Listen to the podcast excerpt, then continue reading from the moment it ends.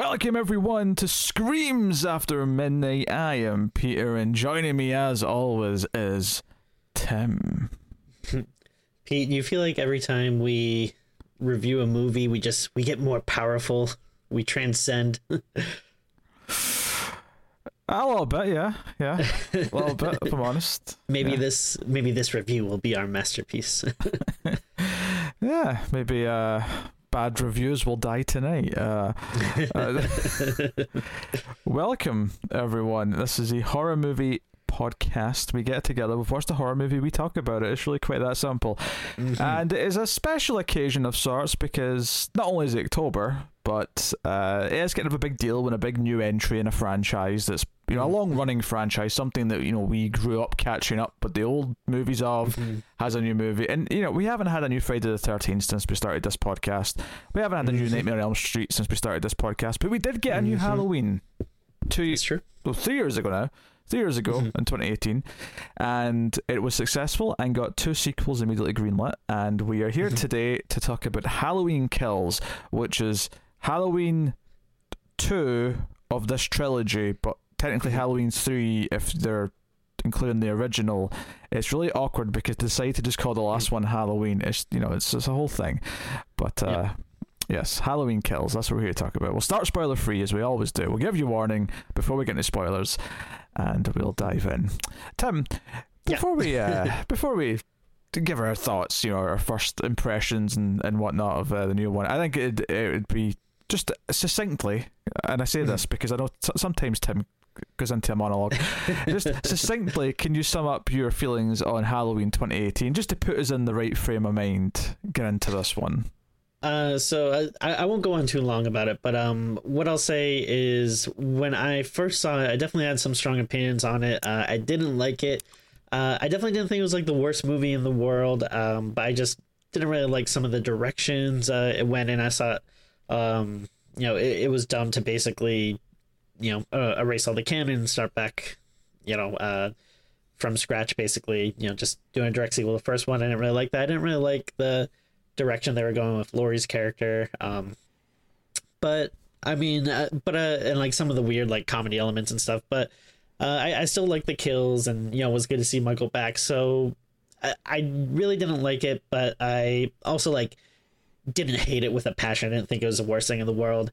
Now uh, I did um, rewatch it before Halloween Kills. Like I think um, mm. at the beginning of the week sometime, uh, which I want to ask you if you did too. But um, so this would probably have been the third time I, have watched it. Um, like yeah, I saw it basically once when it came out, and then uh, I uh, didn't watch it for a long time. And I think like the bl- when the Blu-ray was cheap, I, I, bought a cheap copy, watched it again, and then I watched it again before this movie. And after watching it a few times and having some distance with it, um, I still don't like it, but I but I also don't feel like as much as like a you know fiery anger for it when it first came out. Like I, I am just kind of like, all right, it is what it is. I don't love it, but again, it's not the worst thing in the world. Definitely could have, you know, done worse and whatever. It you know it exists. It, it's fine. Um, and going into this new one, I was actually a little excited. Um, I didn't think it was going to be great, and you know, I still didn't love the direction and, and everything from the last one. But I thought, yeah, you know, it's been a while since we had one of these movies, and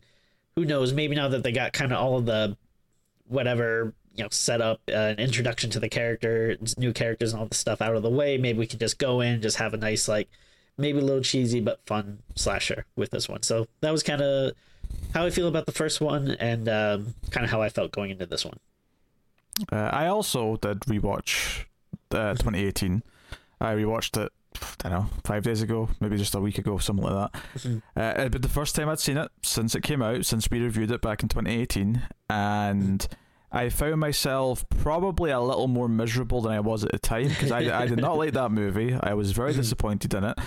And I found myself, I think, more miserable on the second viewing. It wasn't so much that it got worse per se. I think it's probably quality wise, still just what I remembered. It just mm-hmm. felt a bit worse because the first time I saw it, there was this like constant hope that it'll get better by the end, and this time I didn't have that. This time I knew I didn't I like you. the rest of it. So mm-hmm. all of the early warning signs and all the things I didn't like about it just annoyed me more at the start because I knew it mm-hmm. wasn't going to perk up. So uh, I, I I hated the direction, the editing style. I didn't think the pacing was right in the direction for any of the kills or the suspense. I thought the pacing in general moved far too quick, too many ideas, all these things. We talked about it at length in the first review. So get into Which this can one. still go and check out. Oh yeah, of course, yeah. Go check out the uh the which by the way, that that review of the first well not the first, but 2018's Halloween Halloween Halloween uh whatever we call Hollow it. Green, some people call it. um, what, Tom Green was behind it. Or David Gordon Green. No, I know. but I was I was cracking it. I, I, it was a joke. Uh, so that that review, funnily enough, uh, is the longest episode of Screams After Midnight for a movie Wow. review ever. Was Matt on that one? I forget. No, it was just us. No, okay, okay. just does. Uh, so I won't I won't remind you what that was, just in case you get scared. But I'm curious to see if we match it Okay. tonight. maybe we will, maybe we won't. I don't know. We'll find out. Yeah. Uh, so Mhm. Yes, I, I was going I was going into this one just kind of like. I don't really like last time I was super excited. There were some things in the trailers that were Mhm. making me hopeful for a good Halloween movie. This Mhm. time, I almost thought, oh, maybe because my expectations are so low, maybe because I'm such a bad mood from the first one, m- maybe I won't, Mhm. you know, be as mad. Maybe I'll just get into the fun of it if there's some fun kills. Yeah. You know, uh, so I was being like optimistic in kind of a jaded way, if that makes any sense. Yeah. Uh, and there was some reactions came out early, some early press screenings or whatever it was, and people were having a variety of opinions that like you can never trust those. you never can, but th- there was definitely extremes on both ends, which was like, Mhm. okay, interesting. So, of course, it comes out. We watch the movie. Um, I actually watched it on Friday. My curiosity got the better of me, and I watched it as soon as I could, and then rewatched it just now for this recording, just so that it was fresh in my head, and I wasn't Because it was e- it was it was easy to watch. It was in theaters, but it was also um, Yes. went straight to Peacock. So uh, and I, I was uh, very lucky because I had actually um, got a month of Peacock last month uh, to watch the new episodes of AP Bio, and then uh, like I do with all these like dumb unnecessary streaming services, as soon as I watch what I want, I cancel. Uh, but luckily, I still had like a few days left on my uh, subscription, so I was like, "Ooh, okay, like I can just just make it to watch Halloween right away." Yeah, ha- Halloween Kills is on the cock. That is correct. Exactly. Yes. um, Michael Myers and Michael Scott is uh, it's just just all the Michaels are on the cock.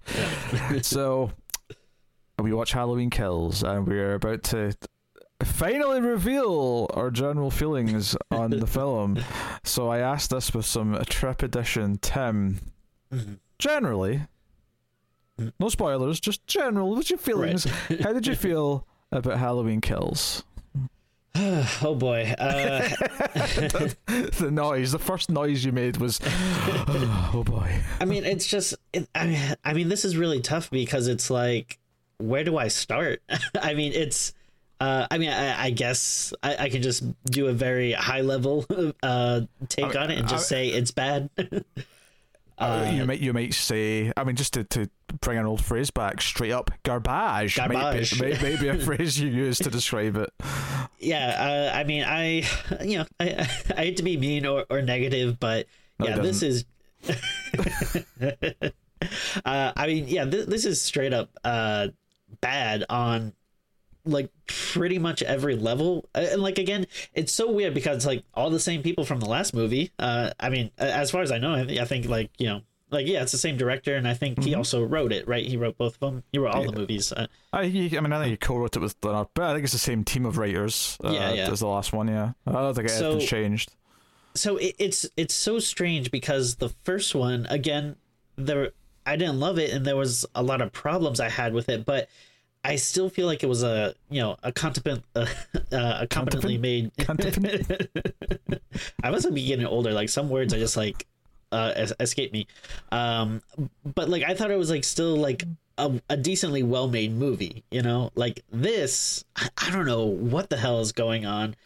Uh every story beat in this is just baffling. Uh that, that was the word I, I keep coming to. It's just baffling that someone decided that this was a good idea. It's baffling that other people okayed it and said, yes, like this is the movie we're going to shoot. It's baffling that like actors were okay and like no one felt to like speak up. Like every decision is weird. It's way too fan servicey and not in like mm. not in like a hey cute little Easter egg way in like a oh, this is just really dumb and, and jarring. The, the, first one had, I mean, when I say the first one, I mean 2018.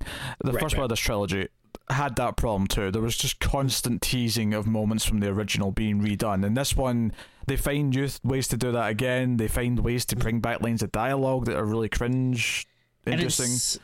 Yeah, and it's so like they make such a big deal about like, hey, remember this character that had like one line in the original 1978 movie? Uh, well, they're back, and it's like, I mean, uh, and I, I think I uh, I had a friend who was like referring to this as basically like this is the like you know Abrams Star Wars like trilogy for like Halloween, and like I, I kind of uh-huh. get it where it's like, yeah, it's just it's not good. They're just retreading so many story beats. The thing that drives me crazy is you know, all right, so the 2018 Halloween, it was a direct sequel to the first one. All the other sequels are no longer canon mm-hmm. uh, because it's like, oh, the timeline is too messy. You know, it's it's uh, it got out of control. We need to clean it up. But then this movie, they're like, everything is so confusing and like well not like like it's easy enough to follow but it's like there's so much stuff that they keep going back to like uh, there's so many flashbacks and it feels like they're doing so many story beats from the sequels that it's like why did you go to the trouble to like erase all this canon when like you're just basically redoing uh all these other sequels like in the... one movie? It's so dumb and um, yeah we'll get into specifics obviously when we get to spoilers but there are elements of Halloween 2, Halloween 4, and Halloween H2O all in this. Yeah.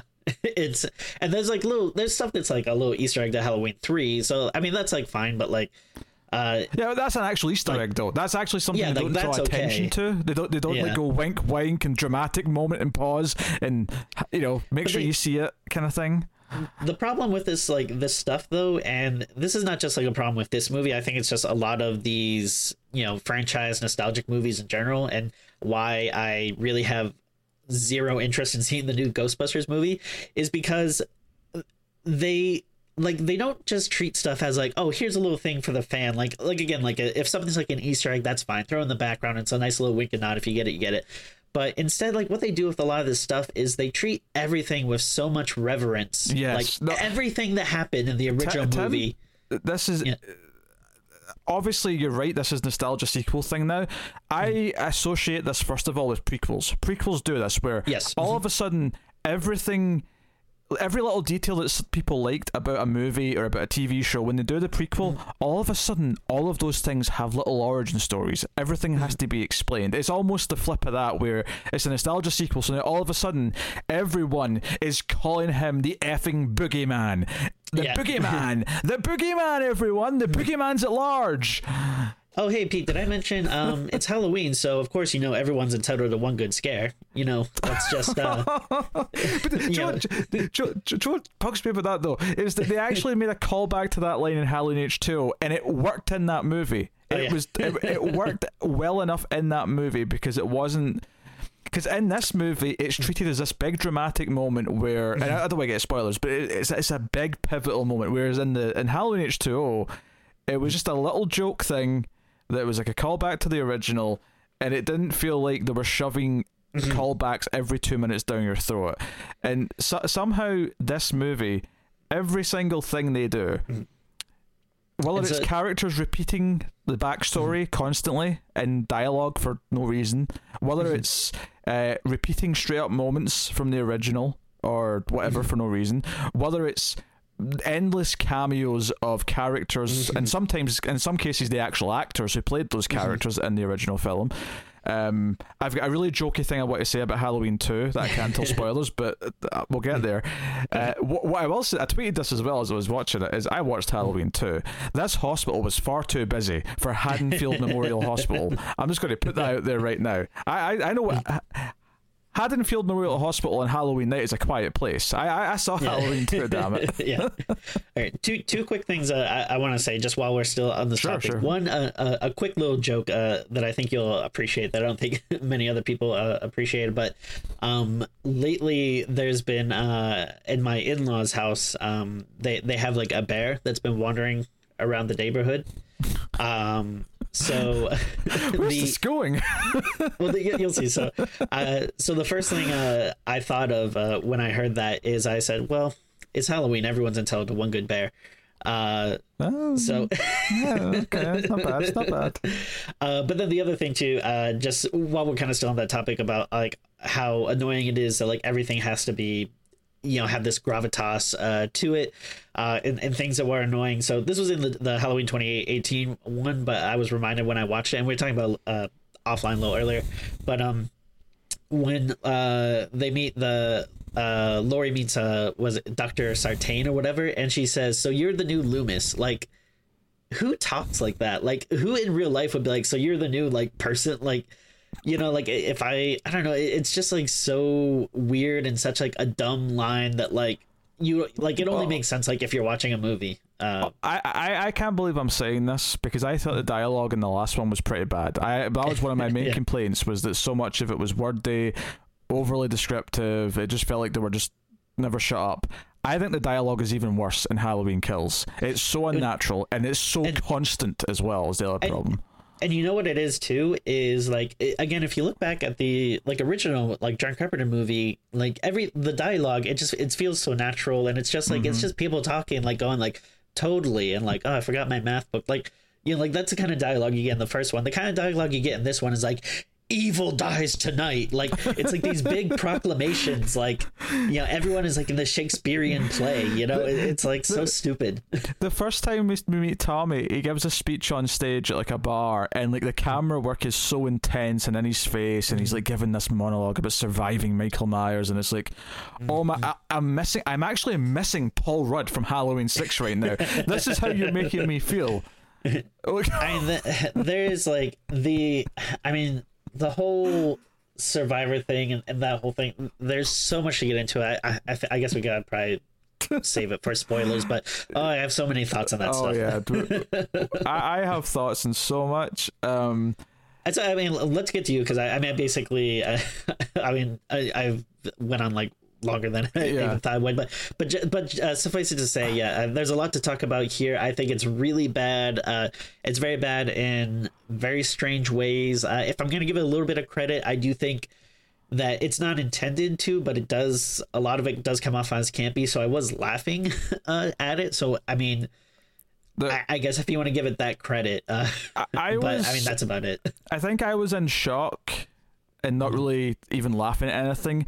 And then there's a moment which we'll talk about properly in spoilers, but I will describe it as Michael Myers done some so does something that I would describe as John Wick esque, and Yes. that was the moment I laughed. In fact, that's the moment because I was watching it after it after it uh, went up in Peacock, and I messaged you. You hadn't seen it yet, and I obviously I wasn't giving you spoilers or anything, but I sent a message to you that said, "This is getting so bad it's funny levels." That was the moment.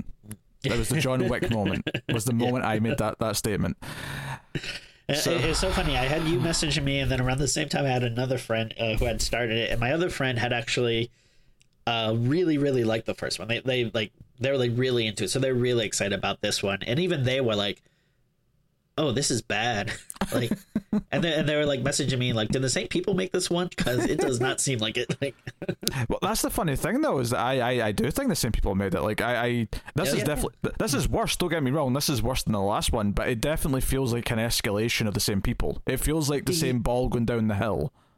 and I, I, yeah, uh, I, I couldn't tell, but uh, I, let me know if what you think. But I thought this movie also looked really bad, but I wasn't sure if it's because like I was watching on my TV. Like, is that the difference between seeing it in the theaters? Like, um, but I don't know. I just thought it didn't look good. Like even on a, you know, like even like be like, all right, story stuff out of the way. Did it at least look and sound good? And like, I, I mean, sound. I think John Carpenter was still doing the score, but I don't know, didn't still even that didn't like seem as good as the last one. But I, I don't know. I didn't think it looked that great. I, agree. The music's not as good as the last one. There's still there's still moments. There's still moments of inspiration Yeah. in there that I, I kind of like. Some of the new plays in the theme or whatever. But I, I agree. It's a bit more experimental this time, mm-hmm. and it's at its worst when it's trying to back up dramatic monologues, which you know, other than one exception, right? In the original film, the one exception is Loomis gives a great speech Yes, about Michael. yeah. And it's wonderful. It's one of the most quoted things from that movie. But other than mm-hmm. that, Halloween is not a movie with monologues. right? Right. This movie is filled with monologues and there's dramatic piano music behind them and it cuts around different scenes as a character's monologuing. It's just and uh, as I, because I watched it again, because you can sort of pay attention to some details on a second viewing in a way you can't the first time. I was really actively noticing just how short some of the scenes were and how it was quickly making a point and moving on. And I saw someone on Twitter say that this movie moves like a, a freight train. That was the sentence used. and all I could say is, I agree, it does move like a freight train. And that is like probably the biggest problem I had with the last one, and again with this one is that it shouldn't move like a freight train. It's a Halloween movie. It should it should be slow, methodical. It- it- and I'm not saying. And the funny thing is, is that people are, uh, I, I think, conflate two things that we say when we talk about these movies. I think there's a conflation of it doesn't feel like a Halloween movie, but then we complain that it's doing too many homages to the original film. So what do we want? Do we want it to feel like a new thing and do new things, or do we want it to be the original? You can't have it both ways. Yes, but I'm saying that the important thing to keep is the Yeah. part that makes it feel like Halloween, and the thing Yes. that you shouldn't keep, the things that aren't actually that important. But when people are doing sequels and nostalgia things, they think are the important things, which is the names and the places, and you know, referring back to individual moments constantly. That's Yeah. the stuff that doesn't need to be there. The stuff that needs to be there is for it to feel like Halloween. And the problem with like all this stuff too is it never feels real. Like it, uh, it always like screams to me that like you're watching a movie because it, it's always like, oh, this feels like an unnatural thing that someone would say, and instead it's Mm. just like it's hitting your little button like in your brain that goes, remember this, remember this, remember this. That's like, exactly it. It's know? remember this button. That's exactly Yeah. it, Tim. That's all this movie's doing constantly. just real quick, like I don't, I don't want to get like a huge take, but are you excited for the new Ghostbusters movie? I'm not excited, no, uh, but at least like the filmmaker involved and some of the cast I like enough that I'm not miserable. But like you know, like I, you Yeah. know, I'm I'm curious enough. I'll see it. It might be good. Don't get me wrong. Like I do think like we have to stop bringing franchises back. And I saw a tweet. Uh, just last week that really annoyed me, which is it was like an article from like I was I don't know if it was IGN or something like that, but it, it was like is Ghostbusters Afterlife the start of a new Ghostbusters cinematic universe? And I'm like, not not everything needs to be constantly happening. Yeah. Like things can end and not come back, and they're Yeah.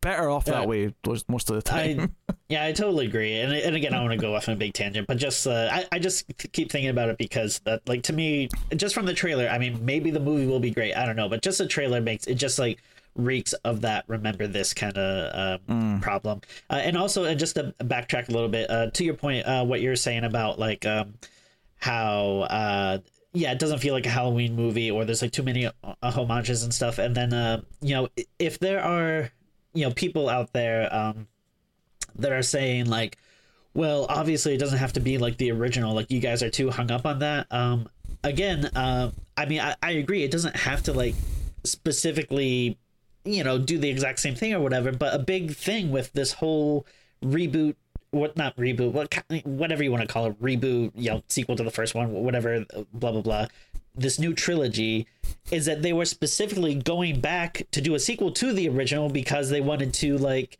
you know go back to it. And uh you know like uh, th- like the filmmakers and like the stars and stuff you know they talk about uh like paying homage to it and wanting to do it right and all this crap. So like you know I, I, this is one where i think you can easily say like yeah no if they're not doing it uh, like you know if it doesn't feel like the first one then yeah there's obviously a problem there especially if that's what they were specifically setting out to do. It feels like a fan film made by people who and that's that aren't sounds like fans super no that's rob zombie. Uh, that's true that's true.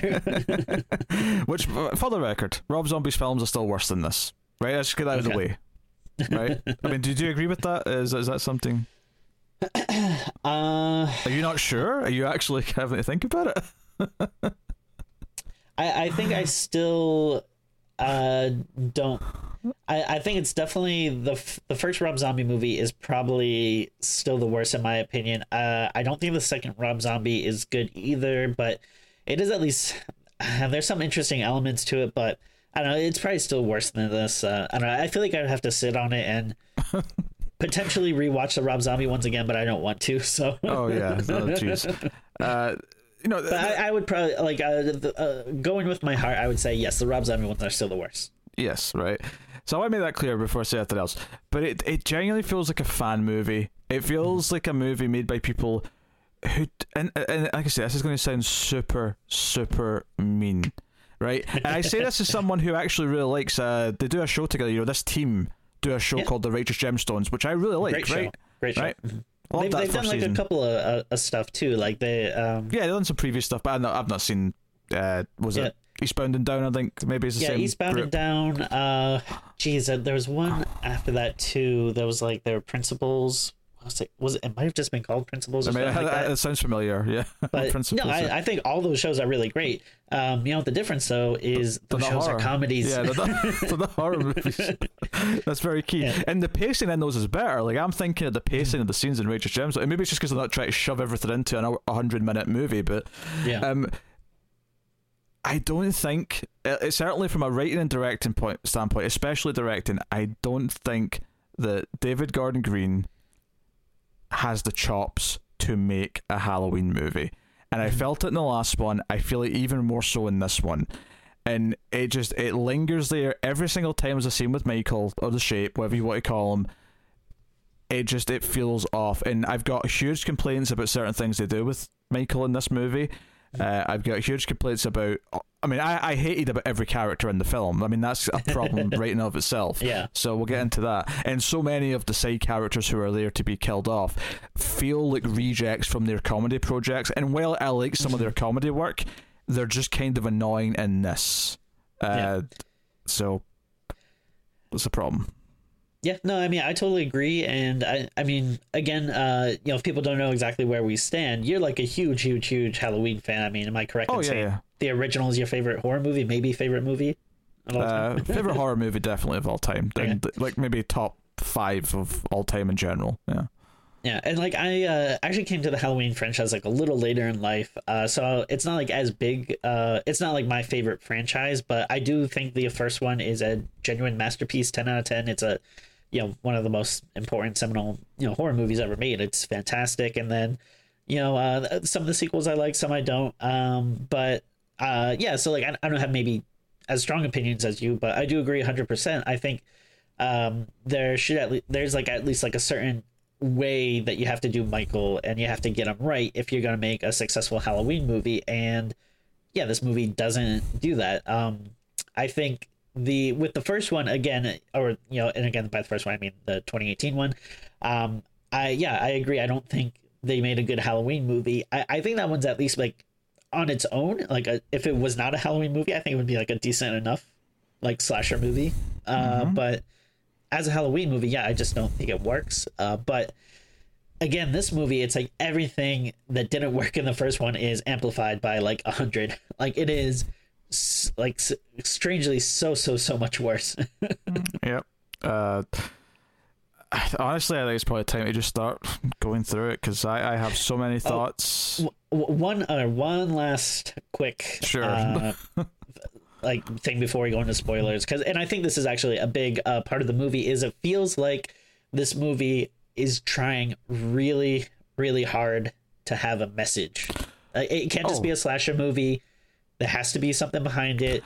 if you remember with like the first uh, 2018 movie, they said like, "Oh, this is like about the Me Too movement," and then I think in this one they were saying like, "Oh yeah, there's like shades of like stuff about like the protests uh, and, and stuff that were going on in the country," and I think they whiffed this so bad like it, it feels so hard like it's trying to have a message but the message seems so muddled that by the end of it i was like i couldn't tell what the movie is saying is for or against and if it, and if it, if it is like if they were trying to say like there's this message in here then it's like okay you you're giving the wrong like side of it than like you know people would want uh or that you know you should have There's some Uh, so there's I'll say that. sometimes a problem when you put in like a political theme into a story and you don't actually necessarily have like an opinion that you want to give about which Right, what's yeah. the right outcome. You just want to put it in there so you end up with this weird muddy thing at the end where okay but what was it saying about it though? And we'll get into the spoilers why it is kind of muddled by the end. Um, yeah. And what what I think a, is a, a point I want to make though on on what you just said though about this because the last one I, I did feel it trying to have a bit of that that that quality right, a bit of a feminism quality to it. Um they- wanted to have these th- these three generations of strong women. They wanted to have this idea that no one's listening to Laurie, uh, and that's kind of like someone not listening to a victim. And like I could see what they were trying to do. I don't think it was very successful, but there was definitely like layers there that you could see how they were trying to make it work. And then no one believing her is kind of like, oh, it comes back to bite them all in the ass because it was true. She's right to, to feel terrified, whatever it may be. Um, Sure. sure.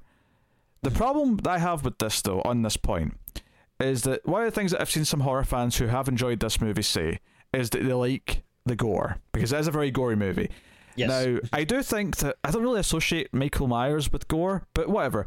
I could I could get on board with a schlocky Halloween sequel that's Michael going around killing people.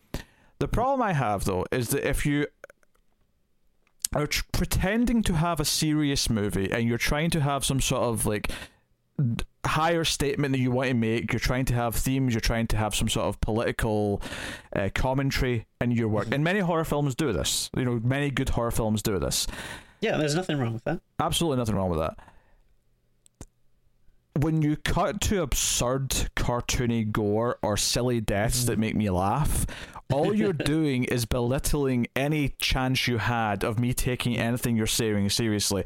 And there's a perfect example in this movie of a death that's supposed to be this big climactic what you're talking moment but then they show like this over the top gore of the result of the death and it completely like It's- it wasn't working before then anyway because it was just so hammy and melodramatic but then they just completely nerf it by like hey here's, here's enjoy the gore of this character's demise that's over the top and like silly and ridiculous you know? It's it, it's so strange. I mean like you said there's absolutely nothing wrong with having a political message. You know a lot of times we review movies and we talk about how uh you know oh like how great it is that this movie's actually saying something. Like you know that's awesome. But i think one it, it's probably like a little harder to you know inject something into the whatever 10th 11th movie of a franchise. Uh like you know i i think that's like a, li- a little harder but i mean whatever if you want to do it that's fine but the I, I guess like they did do it a little better in the previous movie. With this movie though it feels like there was no thought beforehand uh and then like after it was done they were just kind of like hey you know what? We can kind of say that like this is similar to some of the political stuff that's going on right now. Like it feels like they were just like afterwards saying like oh yeah this kind of fits in into this thing because it, it feels like there was like no thought that went into it. Or if it was it was just like the barest you know of allegories or something. It's just oh boy it, it just doesn't work. And like you said it, it's like it's it ends up just being really weird and muddy and downright comical at some points. And I, I think it's also worth saying that a lot of good horror movies that don't necessarily on face value, you know, you, you look at Night of the Living Dead, Dawn of the Dead, they're very oh, clearly Oh, yeah. Thick with political commentary and mm. satire. I wouldn't say the original Halloween is, but I do think that if you if you analyze horror films from an, an era or a time and you look at the type of horror movies that were being made, you can actually kind of link the themes of Halloween to the social feelings of the time. You can kind of link it into like you know in the same way that in the 2000s there was a lot of home invasion movies because there was this this fear of outsiders. Um, yeah. you have this unrest in horror movies in the 60s and 70s this idea that perfect americana is a lie and that there's evil brewing within. That's kind of what halloween fits into in a lot of ways. It's not Yeah. like the the it's not like something the film's revolving around per se but it's absolutely there and it feels very natural and it feels very uh it just it doesn't feel like it's it doesn't feel like this ham-fisted idea that is not been thought out to the point where you know maybe maybe the idea because I I think I remember saying a lot about the, the last movie that there's a lot of ideas in it I like I just don't think they're handled very well I think this Sure. one it's harder to say that but like I still like fundamentally think that almost any of the ideas on their own, if they wanted to really commit to it and devote a film to trying to turn like the hysteria that Michael's causing is a big theme of the thing, and they want to talk about how that drives people uh, to how how that makes society worse. Sure. Interesting. yeah. Focus on that idea. I think that's it's maybe a tougher sell. It's maybe not what I think of when I think of Halloween, but yeah, maybe you can do something. Maybe that's how you reinvent this for a new generation. Maybe that's how you make a statement and have a new film. But Mm-hmm. it feels like a tacked on thing to make it feel like it's smarter when really all it is is remember this, remember this Yeah. line, remember this moment. It's Yep. still more that than it is the actual serious film that it's pretending to be at points, to the point Yep. of laughter at, at, in one or two scenes in particular. So, No, definitely. I was definitely laughing quite a bit. uh, yes, uh, I did not expect the penguin to be in this film, but uh, more on that, more on that later. So, I'm joking, by Oh, the way. Just, that's not a spoiler for anyone. There's no penguins, but you'll you'll get what I mean though if you watch it. there, there, there was a, a line actually I wanted to say, but um, it was uh, Mm. I, I don't want to swear on the uh, sure. the stream. Yes. Uh, so I think we'll give the spoiler warning now. We'll start working to the film. There's a lot to talk about. There's a lot to dig into. so Let me just grab old Huckleberry and uh, we'll get going. full spoilers for Halloween Kills from this point on. You have been warned. So the film chooses to start with everyone's favorite character from the last movie. Because remember, everyone wondered why did he just disappear in that last movie? Like he just nothing came of him. The boyfriend. Oh yes, the yes, yes. shitty boyfriend character. That's who we start on in this movie. Uh, and did they did they reveal in the last movie that his dad was the bully from the original? Did they did they mention that? I did not remember that, but they might have. Like maybe I- maybe it was the sort of thing where if you remembered Lonnie's last name, you Yeah, might have picked up that his last name was that. And because. I, I I do remember the dad in the last one saying something like I like oh I I, I got peyote from his dad or something, and then Yeah, yeah, and I think in this one they say like oh yeah I did peyote with his dad and stuff, but like, and I mean that's the thing too where it, it feels like so like like they want you to be like I remember this character remember this character, but like. I mean, I, I've seen the first one quite a bit, but I'm sorry, I'm not gonna remember like one like bully's name from the very first movie. You know, like it, it's like I'm sorry, but these this is not like Han Solo or Well, something. well, what's funny is that I think now they kind of know this about this character in particular because they actually well, they give you a refresher because we get a lot Yeah. more of him in a new flashback scene. So more than that. Uh, but he, he finds uh, he finds uh, Officer Hawkins who is not dead. He wakes up. Uh, he was the one who was stabbed by the doctor in the last movie. So Sartain. yeah. So he uh he wakes up, he, he's bleeding, and he's like, "Ah, Michael, I have to kill him. I have to kill Michael." and that's what takes us to our extended flashback sequence on Halloween night, 1978. What was your thought? So, I mean, I'll give them credit when it cut to the 70s and you just heard more of a traditional Halloween sting. Like, it was just like the classic music almost playing. Um, like it, it did elicit a, a feeling. It was like, oh, okay, this does feel like the seventies again. Like they're, they're doing a, like it was something simple as like the the the title card that said Halloween Night nineteen seventy eight. it had a bit of like a soft glow to it, as if it was like a like from an old movie. Like it has that kind of softness. I was like, okay, okay, they, put a little bit of effort into that.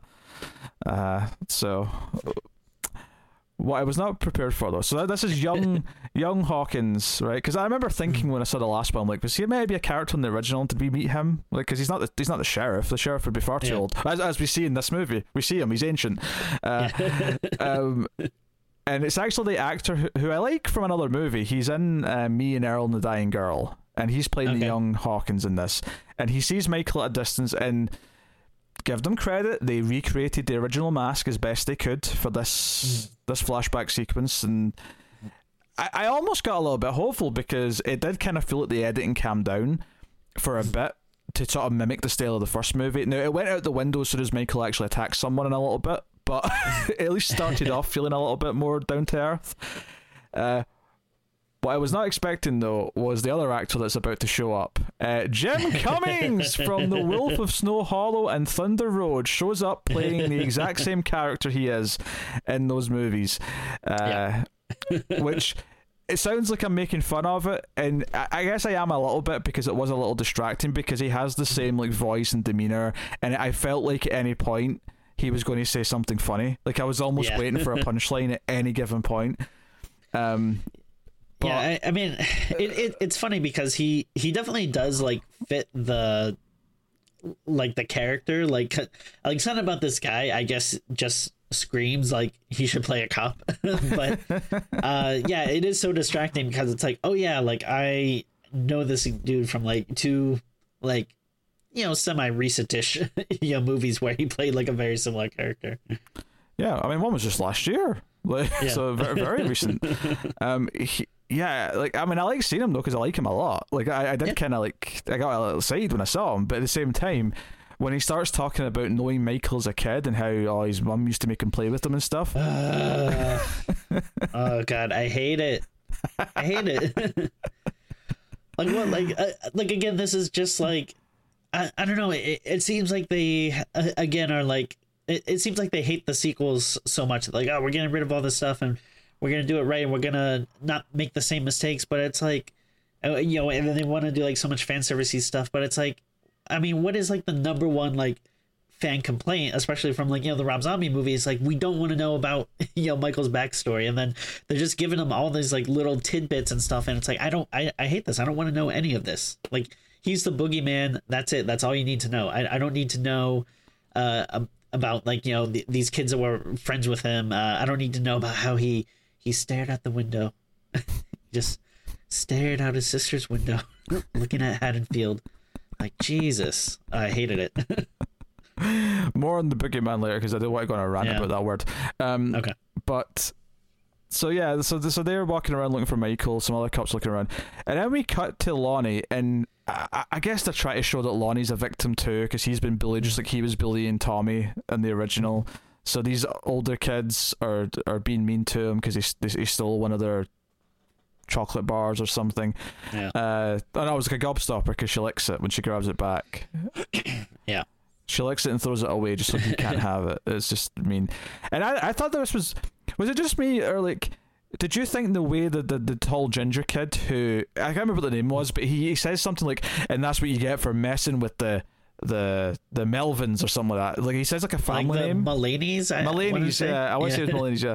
Um, and I was like, okay, I guess they're going to be important when we in the future. You know, when we go back to present day, yeah. we'll meet the Mulaney's at some point. And I don't think we ever did. no, I don't no, think so. There was no Mulaney's. Maybe they're going to be essential when Halloween ends. Maybe. Yeah. the Mulaney's and the Myers have had a blood feud for so long. the plain white face versus the also plain white face that has ginger hair. Yeah. like or or maybe like Mulaney is like pissed because he is like, you know, Tommy Doyle was mine to kill. Like Myers, you just made an enemy.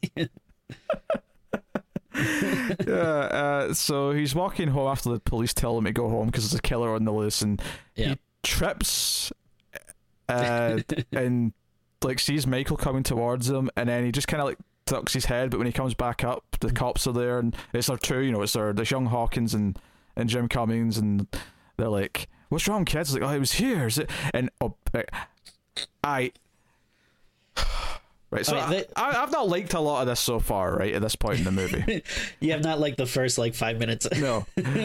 But can I just say, the delivery this kid has when he's asked who it was that he saw, and we get this intense close up, and the way like it's like there's a moment in Indiana Jones and the Kingdom of the Crystal Skull where people make fun of like um it's the way Harrison Ford says the line part time when he's asked. You know, I think Shia LaBeouf says, "I thought you were a teacher," and he says part time. If you watch the trailer for the movie, it sounds okay. You know, it just sounds normal. It's like, "Oh, I thought you were you were a teacher." He's like, "Ah, part time," right? Yeah. But in the movie, they took a different, they used a different take, and it comes out sounding really weird. It's like, "I thought you were a teacher." Part time. Like it's just like a really weird delivery. That's what this moment reminded me of because the kid goes, "The boogeyman," and he runs away. the way he delivers the word boogeyman, like I know, and I actually wouldn't be annoyed at the use of it here because it would make sense that he might say it given that he was saying it earlier on to Tommy in the context of the original movie. Sure. And if they hadn't said it a hundred times in the last movie, it might have felt kind of special that we had another kid say it that way. But uh also like I, I do just want to say uh one thing that frustrated me, frustrated me about this movie is um you know again going back to the original the 1978 original the you know, uh, Myers gets away with a lot of stuff, but you still feel like okay, he could be human. This eh, he feels like straight up supernatural. Like that scene you were just talking about, like where you know the cop sees him and then like looks away for a second and then he's gone. Uh, it, it's not like you know in the original when you would see him behind a bush and then it's like reasonable enough that when you look again he might be hiding behind something. It's like okay, he must have been the Flash uh, to like disappear. and then like I mean, and then there's more. So like by the end, it's just straight up like oh, okay, yeah, he. There's no way he's not just a regular human. like Yeah, when we yeah. get to it by the end, but I mean, yeah, th- already at this point, I was kind of like not digging it. Yeah, so the, the cops go into the Myers house. Uh, I kind of hated, that- even though I love Jim Cummings, I kind of hated it went to like a monologue. Was like, "That's it, that's the Myers house where he killed his sister in 1963." Why are you telling me this? That we Yeah. know this. This is like, stop regurgitating the the original movie, please. is this where is this where you said the line that you're telling me about? Oh no no no no no! That's like that's that's the that's Little Okay, John and. Big John who have that line. Oh, right, right, right. Okay. Uh, yeah, we'll get I, to you know, that. I, I get confused because like everyone tells a Myers story in this movie. I know everyone's telling you. You think forty years would be enough time, and not everyone would be constantly referring back to Michael Myers and what happened on yeah. that one night. You know. So Yeah, uh, I mean, I, I got more to say about that, but I, I think I'll, I'll save it for a little bit.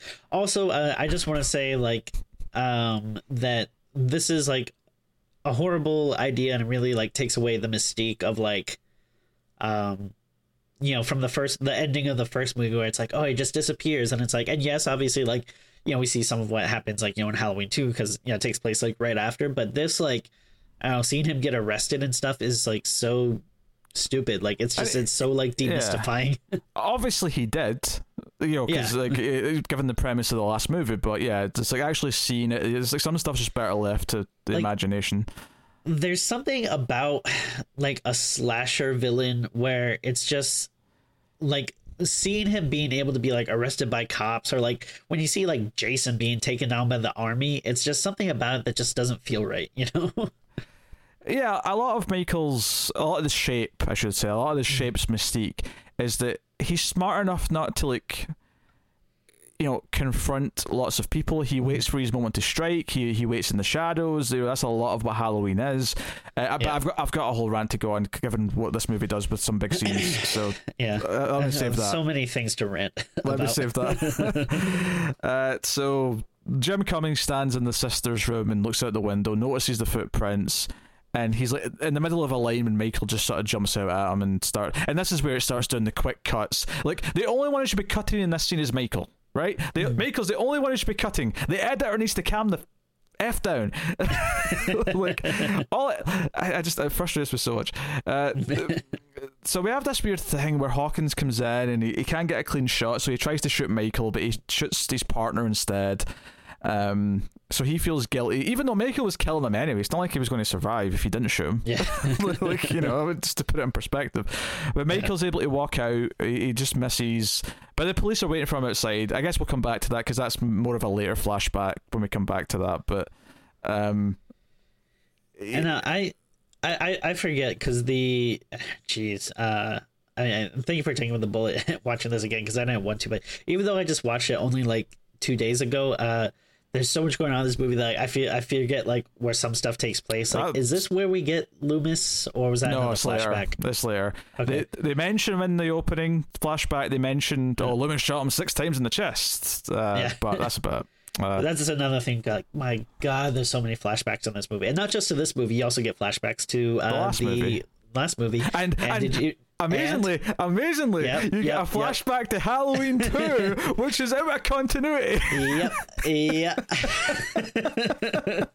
Don't you think I didn't notice this? Especially since I No, watched no, I Hall- know. I watched Halloween 1, 2, 4 in 2018 in the last week or so.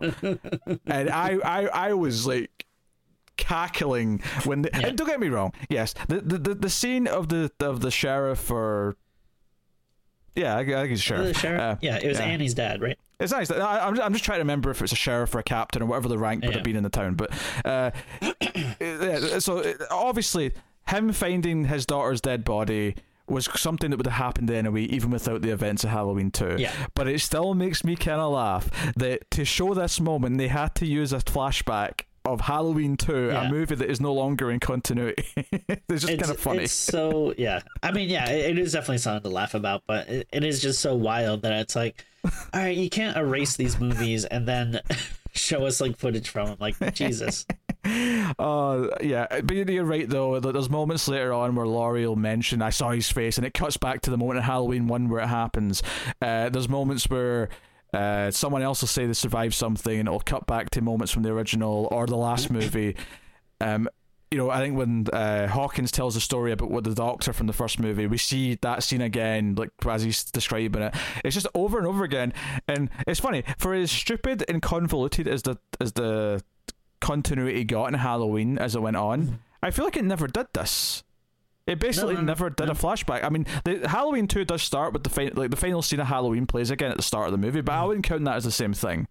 right? Yeah, Uh, to me, that's just them sort of trying to really establish the idea it's just going to continue. So they just sort of Yeah. show the ending and continue from there. But um, yeah, I, I, yeah, they were doing this constantly. Uh, obviously, those are just cuts to the movies, whereas this is an actual. They made a flashback. They made it look the seventies. They do what they do, all that.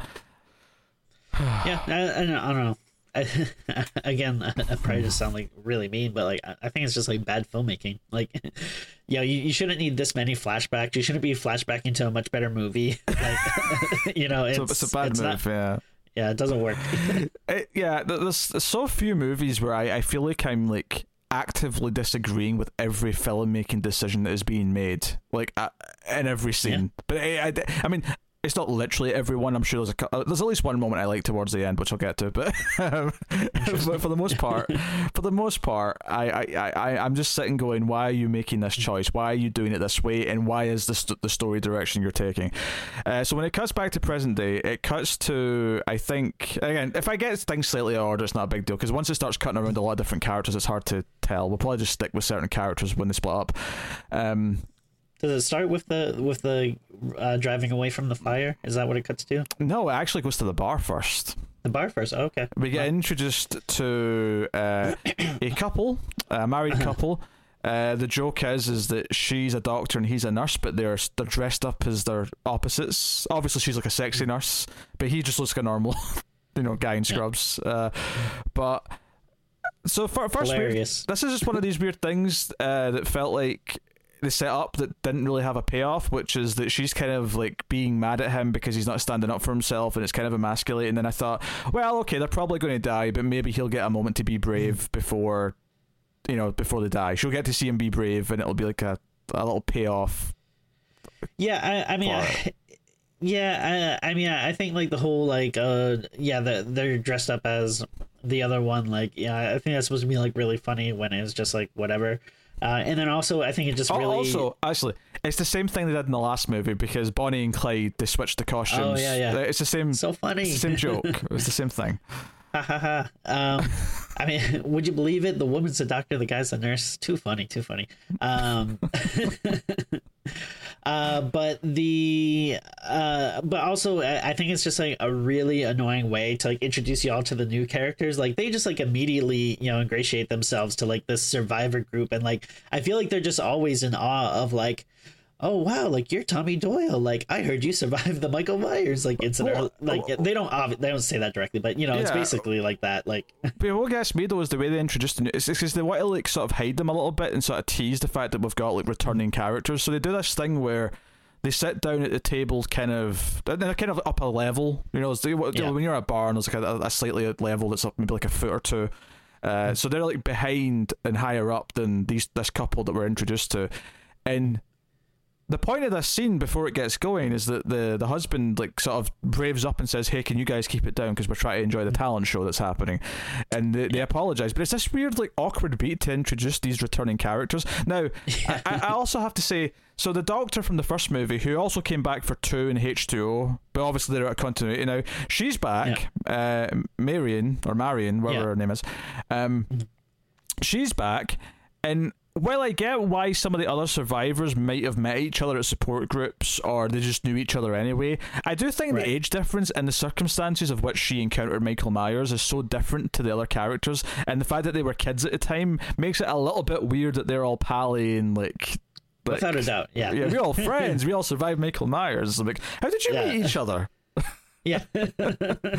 yeah, like was she like hanging out with them like when they were like ten years old and stuff? Like Was there like a, a court case you had to go and testify at? Was Michael actually on trial for, Yeah. for murder and you all had to show up and that's where you met?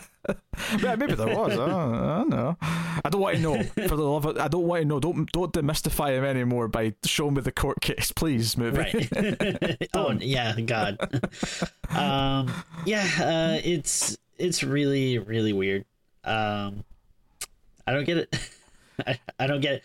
And then also uh and, and so I, I mean I guess you know, going uh ahead a little bit, but Well, not too far. I- I've got a couple of Well, things no, to no, say. not, not too. Well, no, I just want to talk about. So, so wait, this is uh, this bar is doing a talent show, but Mm-hmm. Tommy Doyle goes up and basically just like gives us like like is he supposed is he part of the talent show or did he just want to like interrupt everyone's good time and like give this like monologue about Michael Myers? Like, very very intense monologue with a lot of intense close-ups might i add where he talks about Yeah. two little kids were stalked but one babysitter protected them and i was that little boy like, it's a really dramatic thing um it's like, all right, who's gonna win the prize? Uh, should we give it to this guy that just talked about he's not how he was a, almost killed as a kid, or should we give it to the ventriloquist? he's, Um, he's not even wearing a costume. He's, he's, he walks up. He's, he's wearing a jumper. Uh, sorry, a sweater for the Americans. He's just, All right, so I, I think maybe maybe now we should get into it, but uh, Hold on, hold on. The one final little thing I want to say about this okay, scene is that uh, Lonnie, when he introduces Tommy, he goes, "I used to give this guy a hard time when we were kids," and I'm like, oh yeah, "Don't. Why are you overly? Just the fact that you're Lonnie and now you're friends with Tommy is enough. Like anyone who cares about who you are and recognizes the name from the first movie will be like, "Oh, hey, they're friends now. They grew up. You know, he matured. They're not assholes to each other anymore. That's nice, right?" Instead, they have to Yeah. be like, "I used to bully him, just so you remember who I am." just in case, like you don't want that one fan to be like, um, in the first movie they clearly were enemies, but now they're friends. Can you explain why that? Like, uh. All right, but here's something I want to talk about, uh, and I, I guess we can start here because it, it really is a big part of the movie and permeates um, the, the the whole film.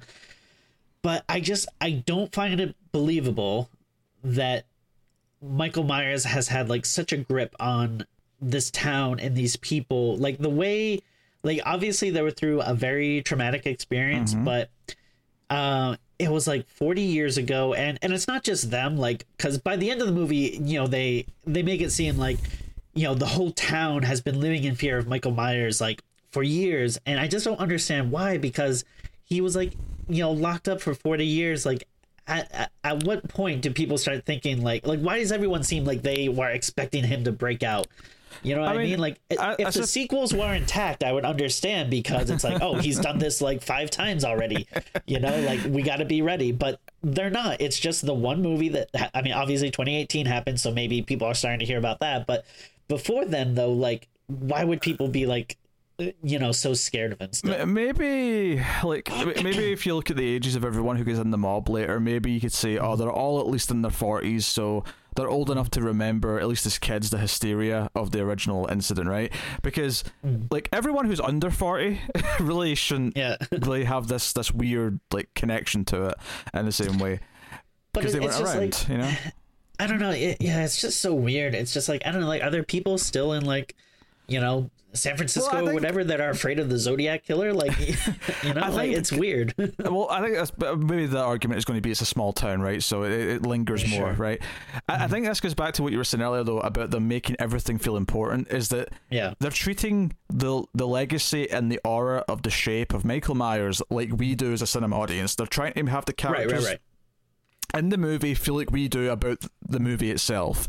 And Yeah. the problem with that is it just doesn't actually work. It just doesn't make sense because it wasn't it, like as there's a character in the first movie, the, the shitty boyfriend character, not the, not the main shitty boyfriend, the other shitty boyfriend, uh, who died in the first movie. He had a line in the first movie was like, "What? So some dude with a knife killed five people. Like that's nothing compared to what happens like on a monthly basis these days." And Yeah. he kind of had a point. Like like so, yeah. That's I like they, like, like you know, growing up, there have been people that like you know, like died in my town, but like I I don't remember it. you know. Yeah, I, I certainly don't remember the perpetrators' names of any like murders that were Yeah. local. You know. And like, and yes, if it was a big serial killer, like obviously that it would probably be something that would stick with you. But again, just like to the point where it's like, yeah, we have like these survivor groups, and and again, like in this beginning like thing, it's not, um, you know, as big a deal. But then it, you know, like we're saying, like by the end of the movie, it feels like the whole town has been riled up, and then like, this has been Michael's plan like all along. Like it's just so stupid, and Look, it's again, it just annoys me with erasing the sequels because this is a plot line that I feel like would make much more sense if you had all these other sequels intact where it's like, well, no, he, this is like happens every decade and people are bracing themselves for it or whatever. The, the problem I have is that uh, this would be fine conceptually. Okay, so Tommy, Lindsay, you know, the kids from the first movie, and maybe Lonnie as well included. Like, if you if you're going to retcon that he also had a you know a moment with Myers, and he kind of did. He ran into him in the first movie. If you remember that, there's a moment where he's when he runs away from Tommy, he actually Right, runs right. into Michael outside the fence, and it's not it's not a big moment, Yeah. but it is there. Um, But you, and you retcon a moment for him. So okay, so all these kids who know knew each other, they're the same age, and they lived through this trauma because they did. I mean, two of them were there that night, and they remember all their, you know, the, some of them in some cases maybe big brothers and sisters got killed, whatever it was. okay, fine. I buy that they maybe started a tradition where every Halloween, because it's kind of been ruined for them because of that incident, Yeah. that maybe they get together, and I buy that Tommy maybe always makes a speech, and I would buy that maybe you know the bar guy and maybe like the local crowd who know who he is, like always entertain him and give him a little clap and sort of say, yeah, sure, like whatever. But Yeah. it's presented in a way where they all take it very seriously. It's presented in a way where. No one's going like he. I'm not saying he should come across as crazy Ralph from Friday the Thirteenth, but he should come off a little bit as a oh that's kind of you, know, you feel a little sorry for him. Like he's still making Yeah. speeches. He's still like so tied to this incident. He's not getting over it. Th- That would feel a bit more realistic. Instead, Tommy's just this angry guy the whole time. He's always got this intense So face aggro. on. He's he's never got any expression that isn't just "I'm still haunted by that night," and I'm going to go after Yeah. Michael Myers with a baseball bat because that'll work. Yeah, because guns, knives, and everything else hasn't worked. So a baseball bat uh, or an iron, as one lady tries later on in the movie, apparently. So Yeah, I, I missed that the first time, but I saw other people talking about it. I was like, oh, gee, that's so weird. Uh, and yeah, like jeez. the whole bat thing, it, it's so weird. Like, it because it, it feels like there should be some like significance to it, but there's not. It's just like this weird uh little like detail. he clings to it it. Yeah. there. Uh, Uh, and I did really laugh. Like, uh, so you, you know, at, at one point when they think Michael Myers is outside the bar, and like they run out, you know, he grabs the bat and they runs out, and then uh, again, I, I can't swear, but like you just hear someone in the background that goes like. F him up, Tommy Doyle. like it's, it's like first, it's like they're using their whole name just in case. Like, oh yeah, you forgot this is a character from the first movie, and then it's also just Yes. like someone like you know cheering him on, like yeah, get him. remember, remember Tommy Doyle. Remember him. Yeah. That's him. Uh, it's actually here. It's, it's basically it's when he toasts Laurie that it cuts to finally cuts to Laurie and the family on the truck and uh, you know let him which to be Yeah. as a standalone moment her yelling let him burn I like Yes. because I said I like Yeah. that teaser when it came out and it is a good idea this little moment's fine um And one thing I will give uh, these movies credit for, the last one did it, and then this one did it. Um, even though you know, I, I, not great movies, uh, they always do leave me at the end wondering what's going to happen next. So, uh, I mean, especially this one, we'll, we'll get we'll get to that. But then, uh, yeah, like in the last one, I was like, okay, like he's stuck in this building burning. Uh, I am curious about how he's going to get out to it. Uh, the answer is not very satisfying. well so well yeah that's, I guess that's what we're getting to uh, well I, I, the one But I, I do like that oh, line though, like you're saying. Yeah. The one complaint I have about this though, it's kind of retroactively ruined a little bit because for some reason they never even like Laurie and the- the girls both just believe that Michael's defeated for a bit, and obviously it's not true. Yeah. And eventually two of them find out, and then Laurie's a little bit later. But like. You yelled, let him burn, and were worried that they were going to save him, and yet you just assumed he was destroyed and killed when you got to the hospital. That felt a bit weird and inconsistent to me, but you know, That is weird. Yeah. minor in the grand scheme of things, but weird. So yes, we have to get to Michael versus the fire brigade. Um, so, so the firefighters come to Laurie's house. They're put, trying to put the fires. Everything's ablaze. It's you know, it's it's like hell. I, and that's you know when they were sitting writing the script, you knew that you know that asshole uh, Danny McBride and David Gordon Green were sitting there going, "Oh, it's like he's walking out of hell. He's coming out of hell. He's rising yeah, from yeah. hell." that's the spiritual symbolism of all this. Right. So yeah, firefighter falls through the floor and uh, you know calls for help. Michael comes out, kills him with whatever tool he had. I don't even know what you call it. It's, it, it's kind of pickaxe esque, but it's not quite that. Yeah. It's like it's like an L shaped thing at the end. But regardless, I'm sure I'm sure I'm sure people who know their tools will be like, "This is what this is." But And this is like just like a, a, a again like you know we're just straight up doing action scenes now. yes, Like- yes. Right, and so okay, fine. He walks out, he kills this one guy, and then a firefighter, another I guy, like- come, comes to help him, puts his hand out, and you see Michael's hand come up, and it cuts away. Okay, fine. That's a fine Yeah. way to end that scene. Okay. Yeah. Uh, I, I don't really have that. I mean, I, I wasn't in love with the way it was shot, but I didn't really have many complaints so far. Sure. But then you have Michael walking out in slow motion. How how many times might I ask you? Do you think Halloween 1978? How many times do you think that movie had slow motion in it? Uh, I'm gonna guess zero. Now I don't know for sure. I haven't checked. I haven't like you know watched it with a fine tooth comb. But I do not Yeah. believe that that film had slow motion. And if it did, it was very subtle because I don't remember it. And I've seen it Well, a lot. uh, I mean, again, that movie never. That movie understands, and John Carpenter understands, which is why you know he's very good at what he does. Is he understands it's much scarier to have him off in the distance, have him hiding Hmm. in the shadows. He, uh, yeah, is this like scary creature that like you kind of see out of the corner of your eye. He's not someone that's walking in slow motion in this big fiery background with musical stings and stuff like that. Just Mm-hmm. Hey, hey. yeah, it takes away any mystical. Tim, scary guys don't look at explosions. Oh. okay, that's true. No, so we have this scene. He walks out, and he's, he's actually holding this tool still in his hand, like he's like getting ready for a fight. It's it's like we're gearing up for like like an action scene, and all the firefighters are sort of looking at each other, going, "Oh shit!" Like they cl- they clearly know enough about the legend of Michael Myers that they're Yeah. like, "Shit, okay, one guy's got his axe ready," and what I thought was One weird guy's though- just spraying them with the hose. well, that, that was the thing. Like two or three of them, like get wep- like actual weapons ready that could be used Yeah. as proper defense items, and they just mm-hmm. stand there and watch as the guy with the hose just hits them with some water, as if that's going to do Yeah. it. and sure enough, he's the first one to get killed. And we have this Those- scene of Michael killing everyone at the scene, and it's. And there's like wide shots that you see here, and it's, it is very quickly cut. But there's wide shots here where Michael's like blocking attacks and then like swinging, and it's like M- mystique. Michael Myers, the shape, has a mystique, and you're chipping away at it. And the biggest problem I have with this scene, though, isn't even necessarily about the scene itself. It's more about the fact that when we get to the ending, right? Because a big part of the ending is the idea that if you trick Michael into a situation where you where he's out of his comfort zone, because again, on paper, this concept is actually really good, right? Michael always stalks alone. He waits until you're alone, and in low numbers, he's in the shadows. He comes out and he kills you when it's safe for him to do so, and that's partly why he's so menacing. Is he waits, right? He he waited for 15 years before he came home. You know, this, this- you know, like Michael waits. That's the way Right. it does. And the idea, I'm telling you, Jerry, he's a waiter. and the idea that to beat Michael, if you trick him into a situation where he's surrounded by people, you might actually have a chance, and that takes him out of his comfort zone. And that's a big part of what the ending. And we'll get to that properly at the end.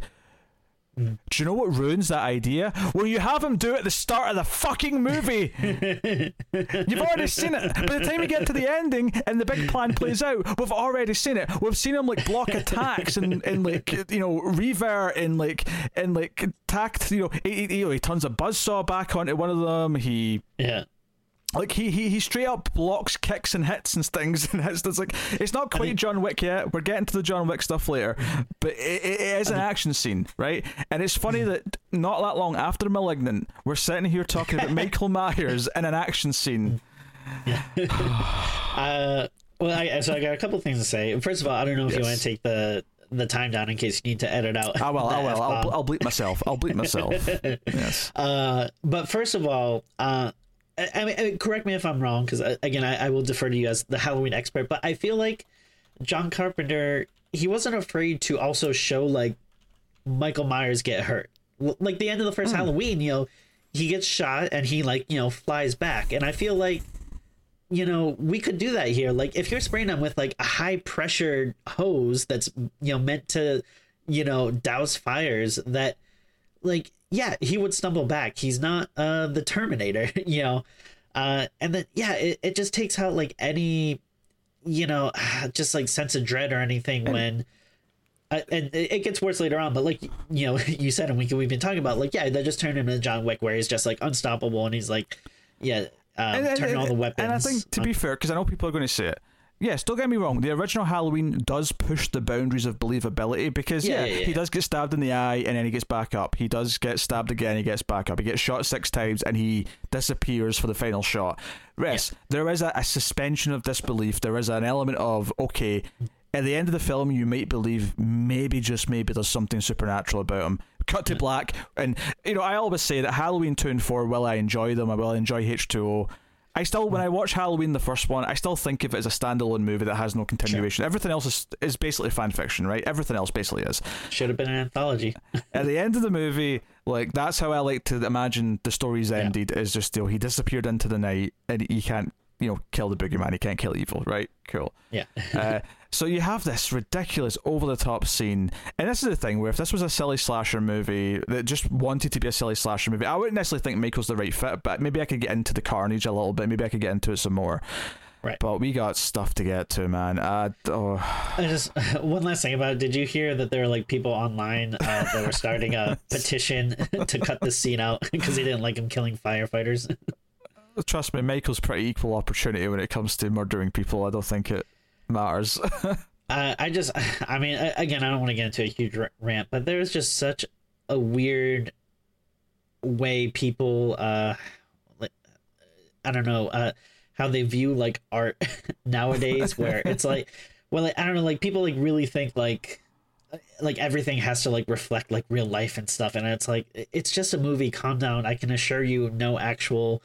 know, Firefighters were harmed in the yeah, making of this that, like it's it's so bizarre. And oh yeah, how dare Michael It- Myers it feels- disrespect? it feels like made up outrage. It feels like the crowd that normally complain about people being too woke, making up Yeah. something to be outraged Sure, about that kind yeah. of kind of mimics and maybe even mocks what like, other outrage is, but is Yeah. clearly silly and has no value. I don't know. It's weird. Anyway, um, God, yeah. I mean, uh, God, we're barely into it. I, I, I, yeah, I feel I feel like the later stuff will be quicker though because like we're kind of like bringing up a lot of the, the themes and problems with Yeah. the these things. Um, I'm not gonna lie. I kind of have to go to the bathroom, but we'll, we'll see if we can make it before I need Wait, a bathroom break. Or we could pause. We could have a pause if you No, want. we're, we're, we're good. Okay, We're good for okay, now. We're good for, now. We'll, we'll see. Uh, so, yeah, fr- from here they get to the hospital. Uh, for some reason, they're really gratuitous with like Laurie having surgery, where you can see like her intestines at one point. like, whatever. Uh, they they do have a moment where like you know uh, Karen, Judy Greer's character, remem- you know realizes that her husband's dead and looks at her wedding Yeah. ring, and uh, Allison like kind of realizes that her dad's dead, and they kind of hug and uh, you know Yeah. whatever, right? Fine. Also, it, I, I don't think I really noticed it like the first movie, but like, I don't know. Is the name Karen just ruined for any character now? Uh, do you Because know- I, I can't hear it without thinking. Actually, Tim, I think I don't know if I always say it's intentional per se, but I do think that it is kind of mildly amusing. As much as I think all of it fails to like do what it's supposed to do, I do think it's kind of amusing that when everyone's freaking out later in the movie and uh, mass hysteria is taking over and everyone's letting their emotions take over, I do think it's funny that the, the person called Karen is the only one who's trying to like be sensible and keep a level head. I do, I do That's think that's a little bit That's funny. yeah. so I true. don't. That might be intentional. It might not be. I'm not actually sure, but uh, I'll, I'll give them that. Yeah. But yeah, I know what you mean. You mean no? Yeah, the name Karen. It's hard not to just. There's, there's a stereotype to that name now, and it's like there's Yeah. so many people named Karen who who can't escape the fact that they're named Karen. it's just who, Yeah. you know, it's not their fault.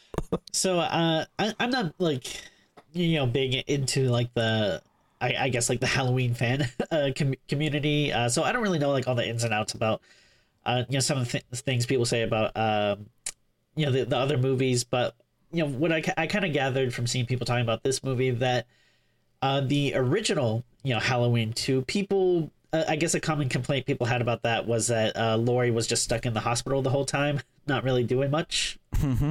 uh, so you think like the filmmakers would probably know that and learn from that, right?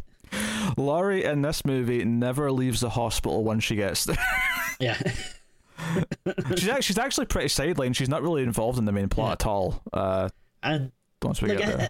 I, I don't understand like is this stuff uh is this like a coincidence or is it intentional like are they intentionally trying Uh, to look- like mimic beats from these other movies I, I will. I'll, I'll say blatantly right now. I think the original Halloween two is a better Halloween at the hospital movie than this movie is. Sure. I think Halloween four, The Return of Michael Myers, actually, it's not like amazing by any means, but I think it does a better job of the the mob kills an innocent person. Uh, and factors it into the plot better than this movie does it. I think Yeah. that Halloween H2O has a, And this is funny because Halloween H2O I would not describe as a, a subtle film or a nuanced film. I would say that it it is kind of hammy in places. But I actually think compared to these movies, it actually does a much more kind of believable version of a middle-aged Laurie Strode kind of like oh she's got a bit of a drinking problem because you know that did mess her up as a kid but she's not like turned into like some weird demented Sarah Connor like, you know, who's obsessed with the idea that he's coming back for her someday. Like, I- you know, uh, so yes. So what I'm trying to say is, is that two, four, and H two O are all better than this movie, oh, without uh, a doubt yeah and this movie takes elements of all of those. Uh, Yeah. So, you know, take take what you will.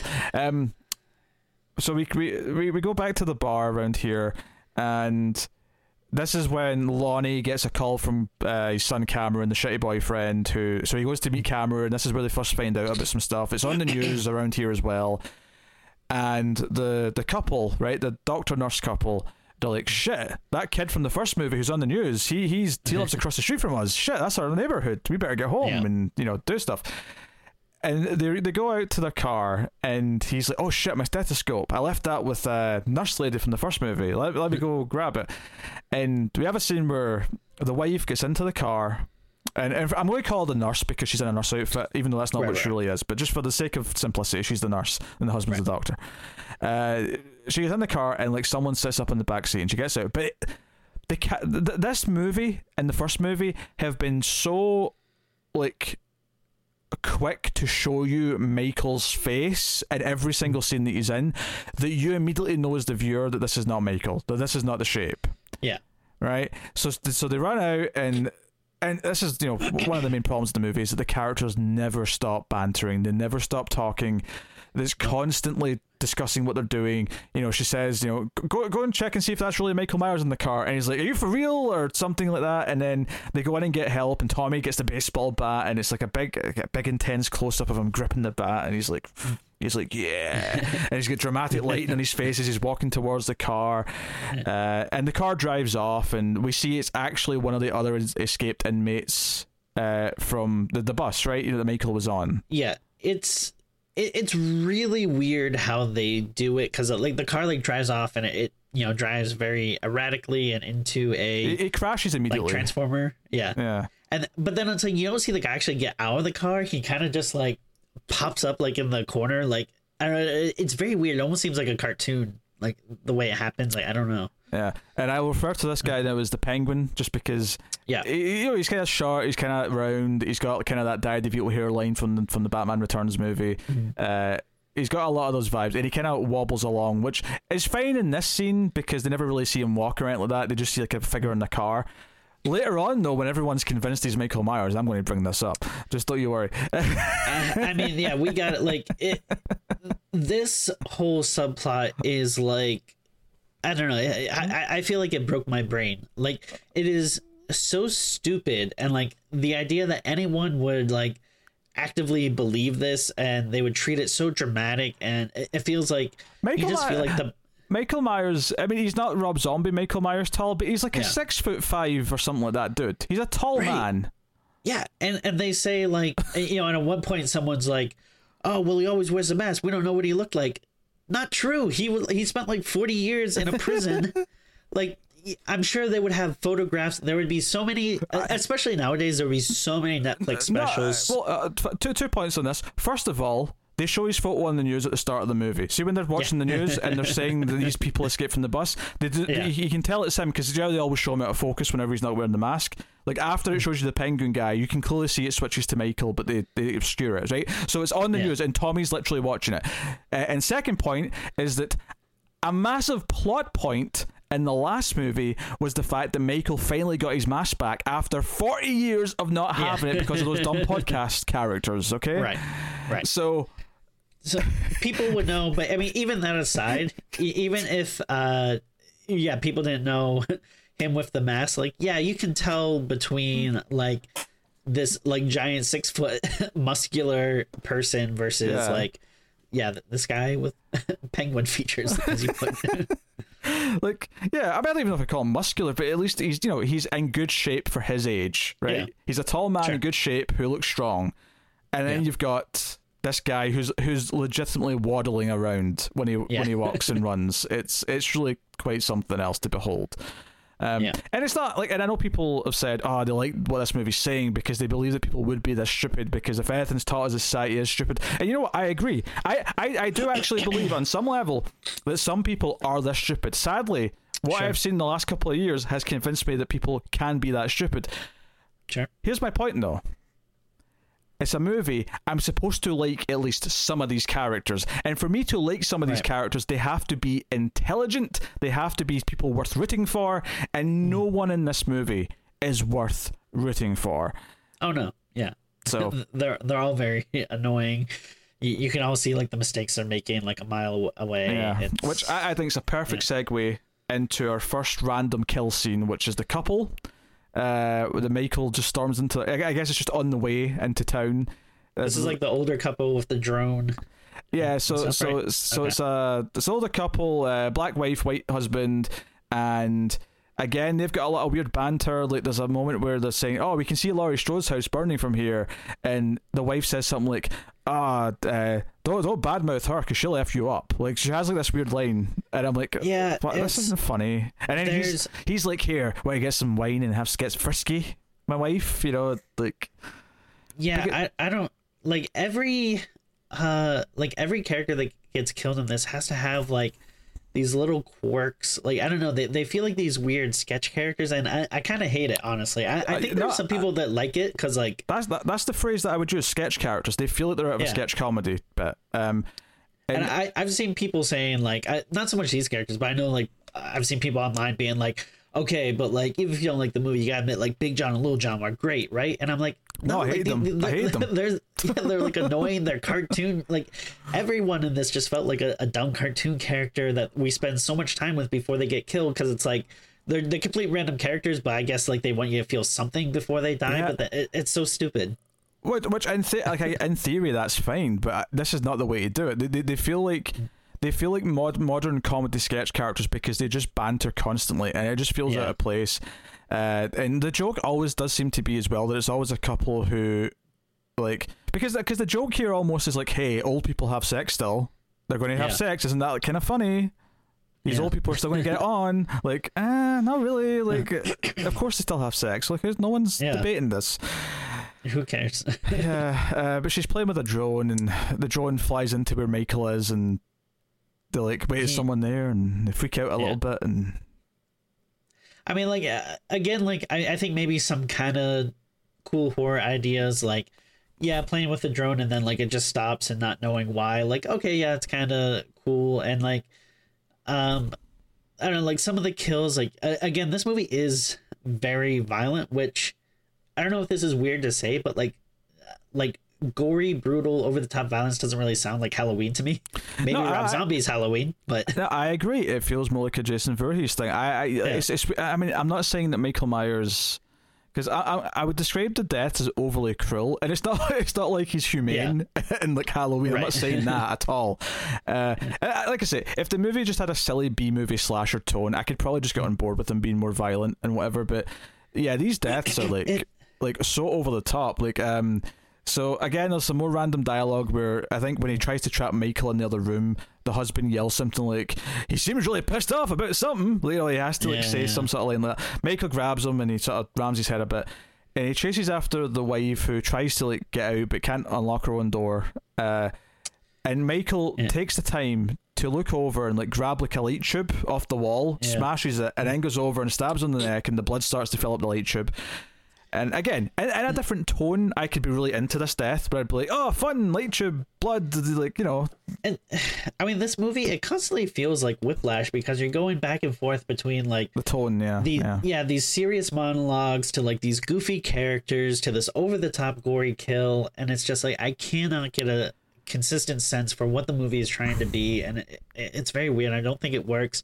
And like, And I, I- like uh, I guess The- the- I think the, the one moment here that almost feels like it's maybe kind of, kind of Halloween. I mean, it's more it's more gratuitous than Halloween was, but there's a moment where she's kind of not quite dead and she's sort of witnessing her husband like be stabbed. Mm-hmm. Like Michael's just sort of like taking multiple knives and just stabbing him in the back. And part of me's thinking this is again just over the top for the sake of over the topness, but part of me's also mm. thinking like, well, Michael did kind of like display his victims a little bit, and he did Right, have a right, bit of yeah. showmanship. And I'm like, you know, this idea that he's just taking knife after knife and just stabbing them in the back to like, just basically just to pin him to the counter is like, okay, that's kind of an interesting yeah. thing to show. it's, that, like, especially yeah, since it's it's out of focus. You know, it's kind of like her perspective, so it's all sort of uh, blurry.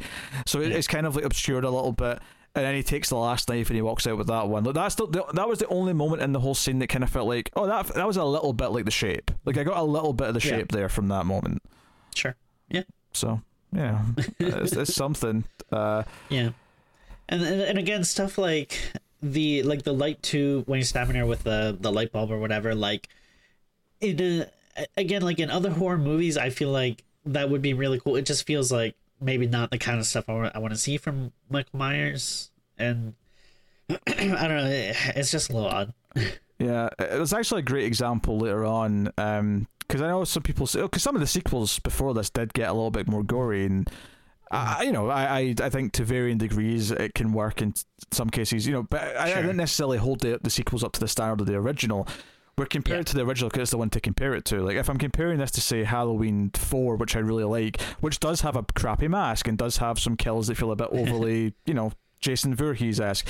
One of which is uh, and this is the one that I'm going to compare it to later. But there's you know at the start of Halloween Four, he sticks his thumb through someone's forehead. Oh, right. Yeah. This movie has a scene of him sticking his thumbs in someone's eyes, but it keeps going until the eyes pop out and they're dangling from his face. And it's like, like this is like excessive. And it's again, it's an example of modern movies. Everything has to be bigger. Everything has to be in excess, and that's what these new Halloween movies feel like. Is that there has to be tons of blood and kills and gore and uh, everything, everything, everything, like all the time. There has to be scenes where he's facing off against twenty people because Yeah. bigger, bigger, newer is bigger. like, It, it, like I don't know. It, feels like a comic book problem where it's like. mhm. you know when you have like uh i mean if you're looking at like spider-man or something like you know when they get to like the third spider-man movie and, and the i'm talking about like the new spider-mans now where it's like oh yeah yeah we can't just have a villain anymore like now we have to have like all these like multiverse dimensional stuff going on bringing back all these villains like it has to be bigger it has to be over the top you know we can't just redo the same thing and i don't know i i'm not crazy about it yeah. Um, so, yeah, I, I guess we'll talk. I mean, I, I was talking about uh, Big John's death there, effectively. So I, I guess we can. Yeah. Uh, we'll, we'll be skipping over a key Michael scene, but I think we can just talk about all the Big and Little John stuff just now, because Sure. just to keep it together. Um, so we introduce to them, uh, and it's I guess the joke is they're kind of a weird couple because like one's mean- like older and more posh looking, the other one's more of just like a pothead. So it's kind of a weird pairing. Yeah, I, I mean, uh, uh, I, I do like the idea of like, you know, hey, like, let's look at who lives in the Myers house now. And I like that the, you know, that they, uh, you know, uh, spook the kids by saying, like, oh, do you know what house this is? Like, I think that's one instance where, like, I don't know, that kind of, like, someone like referencing Michael Myers, like, kind of works for me. Um, but yeah, just a lot of other stuff about it just feels like weird and comical. like I don't know. Uh, well, let's, go back to what you said before. They feel like sketch comedy characters, especially Big John. He feels, and he's he's in the Righteous Gemstones, and like he's fine in that show Yeah. in that right no, he's a good actor. Yeah, like But here, I- I- he feels like just such a sketch character, and you know, so these kids like trick or treat, I- but they, they kind of trick them into coming out of the house, so one of the kids can go in and steal all the candy, Mm. and that's when Big John goes into this speech of like, "Do you know who used to live here? Michael and Meyer," and it, it was it was a bit over the top, but then he leans in and goes, "And he stabbed his sister in the tit," and I'm Yeah. like, "Okay, now." Yeah. like I kind of laughed a little bit, but not in a way that I liked that the movie did that. Like it was Yeah, like, yeah. okay, this is just that. This is a Danny McBride character from one of his shows. This is No, not totally. a character who belongs in Halloween.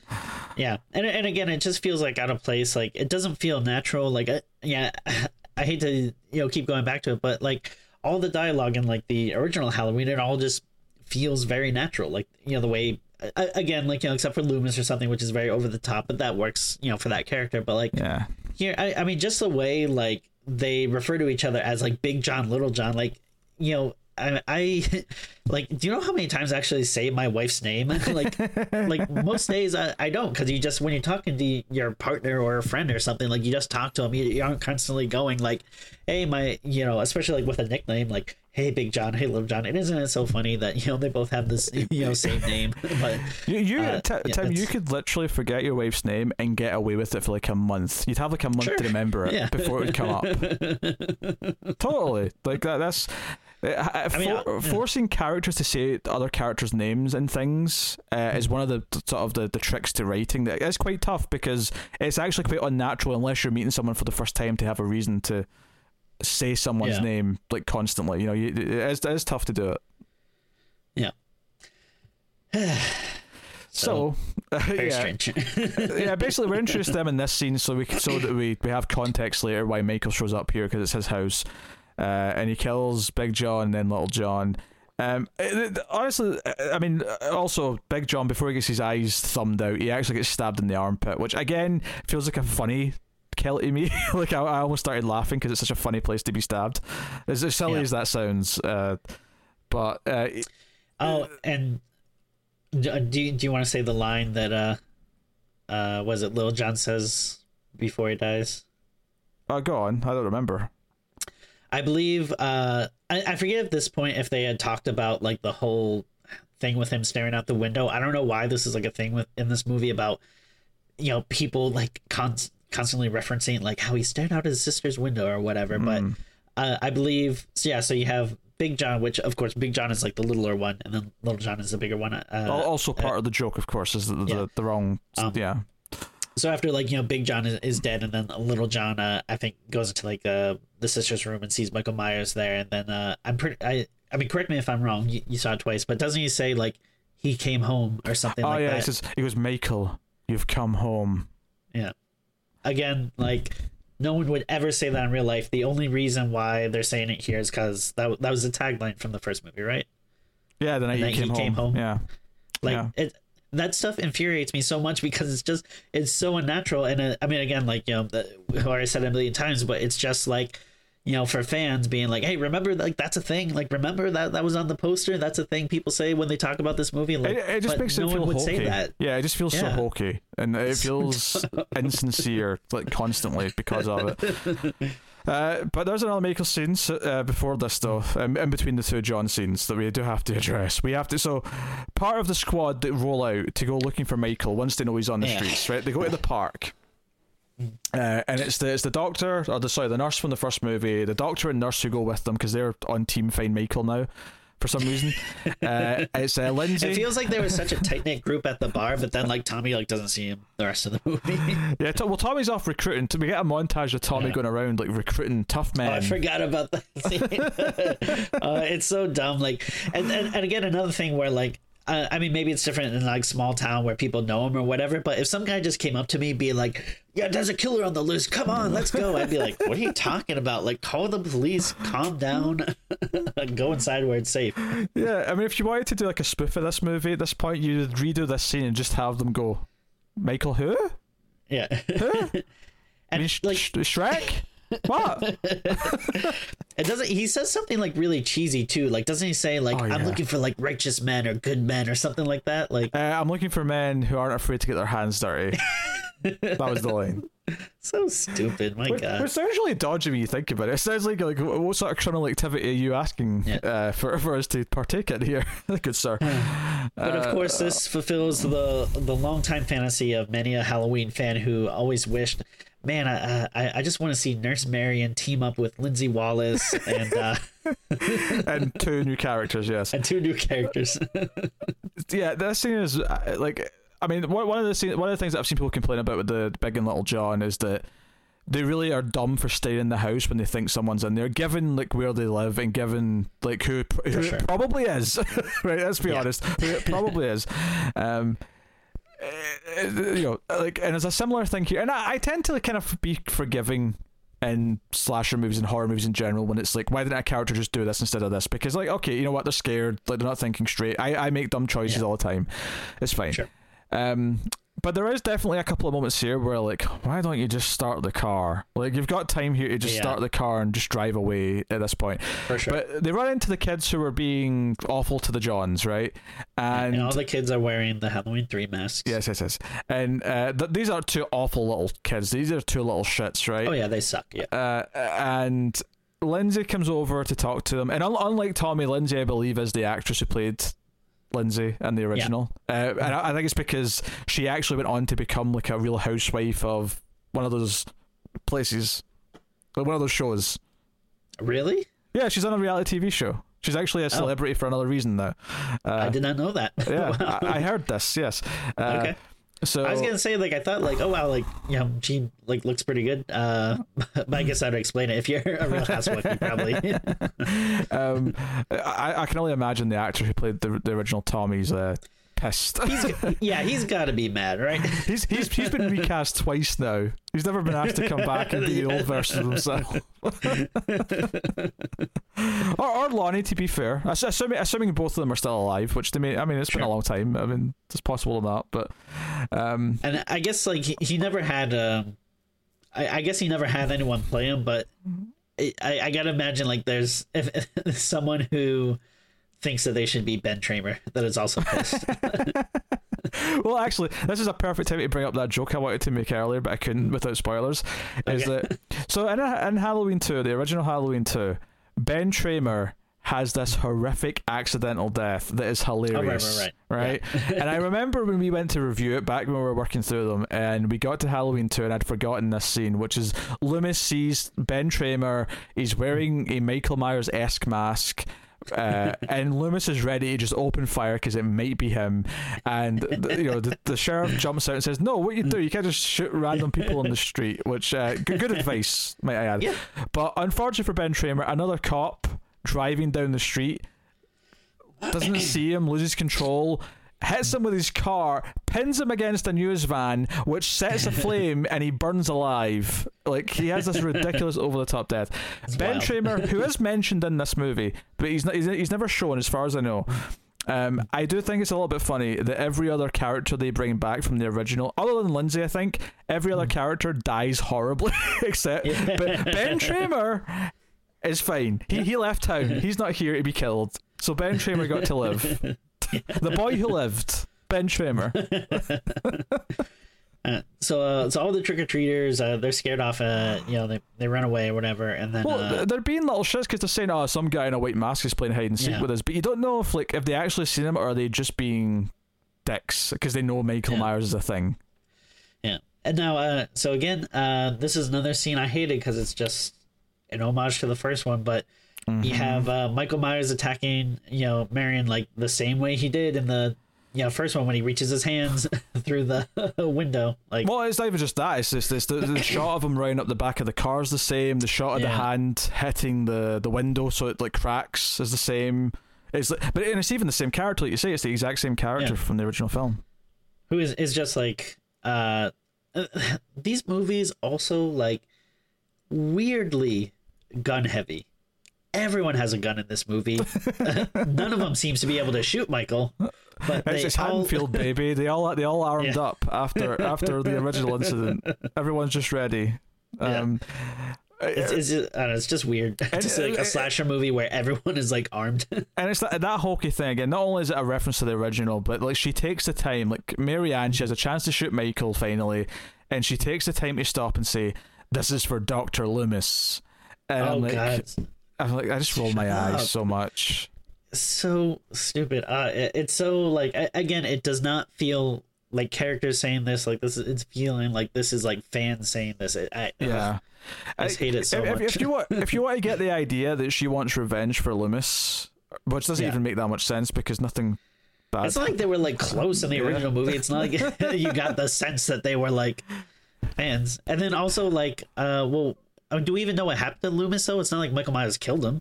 doesn't it didn't, sound- it didn't seem like it from the flashback later. I don't think Yeah. so. Yeah.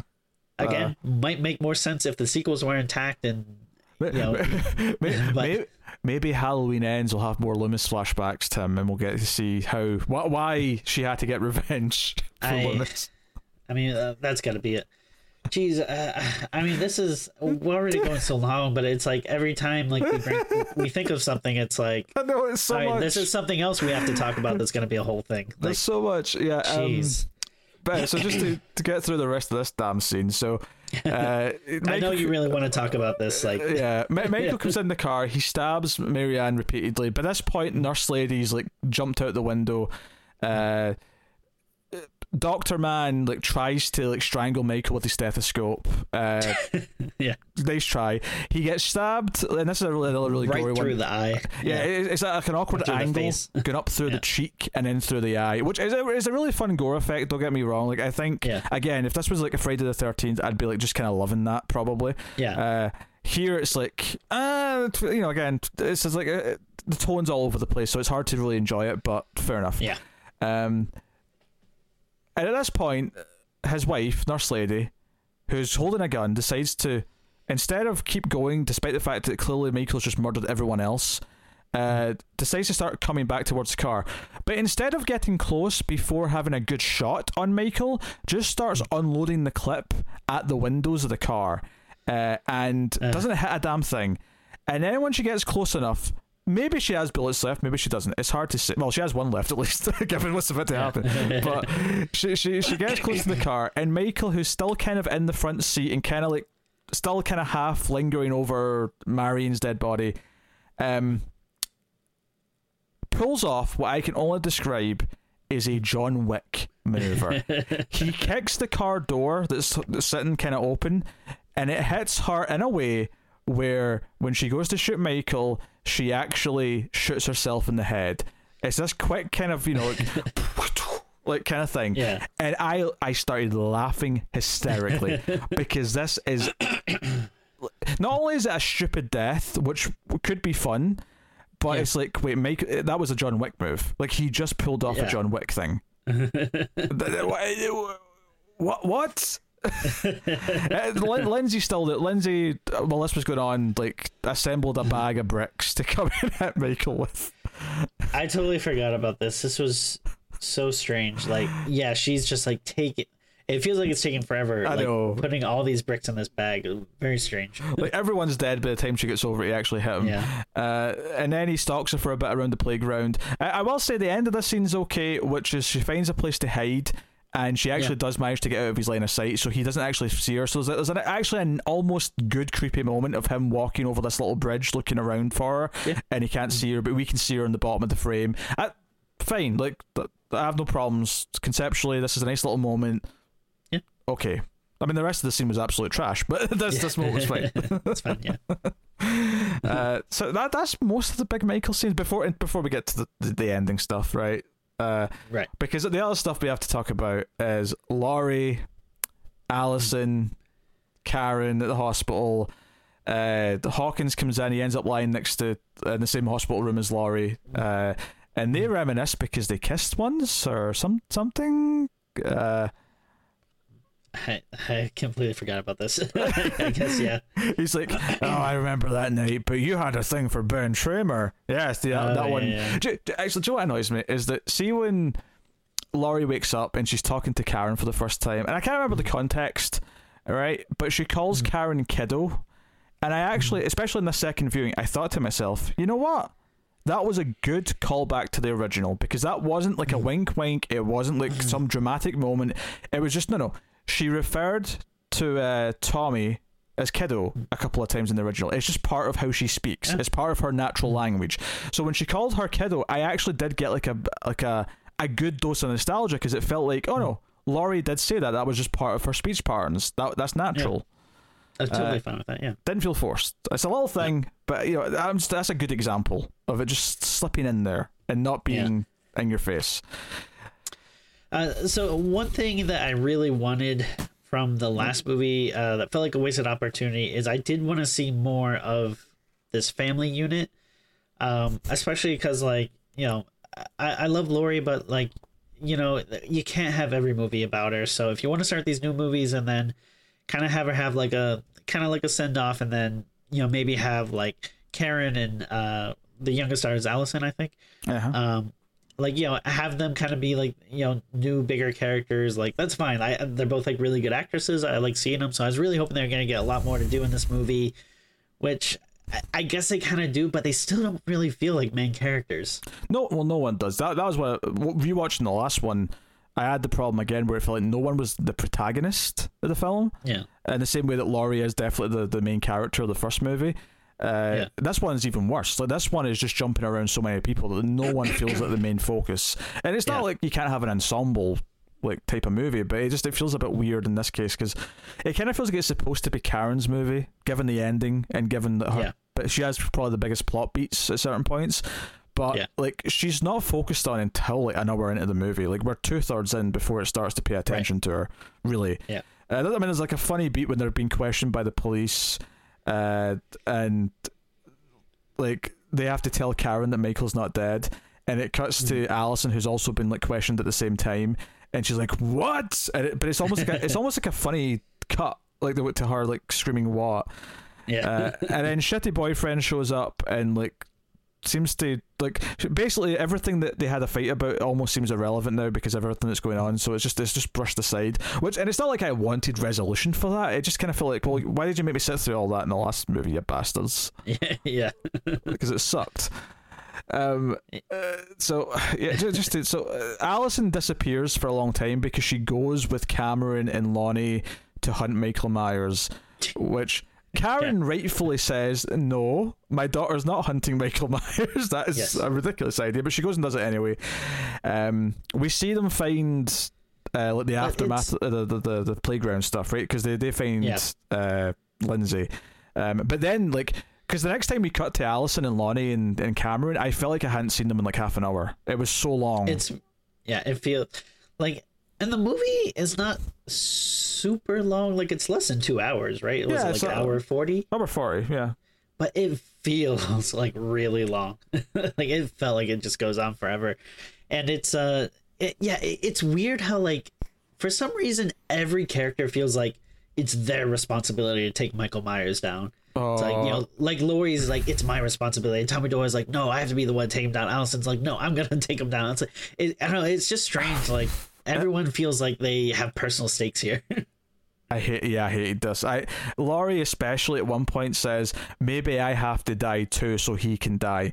And you know, you and you and Allison shouldn't have to suffer from the evil that I created. How did you create why it? why You, why you had nothing to do with creating it. You were just a victim. Like, like, are you, are you trying to argue that, like, uh, because this is one of the things is that I was thinking about as I was watching it is that Halloween 2, I actually enjoy enough. I think it's a decent sequel. Me Now- too, yeah. And the worst thing about it is the retcon of the whole brother sister thing. Like, oh, Laurie's actually his sister. Like, that's the worst thing about it. And the weird thing is, is I don't I- think you need it. All you have to say is that Michael didn't like the fact that she got away, so he's he wants to finish the job, and just have that be the motive, and that's fine.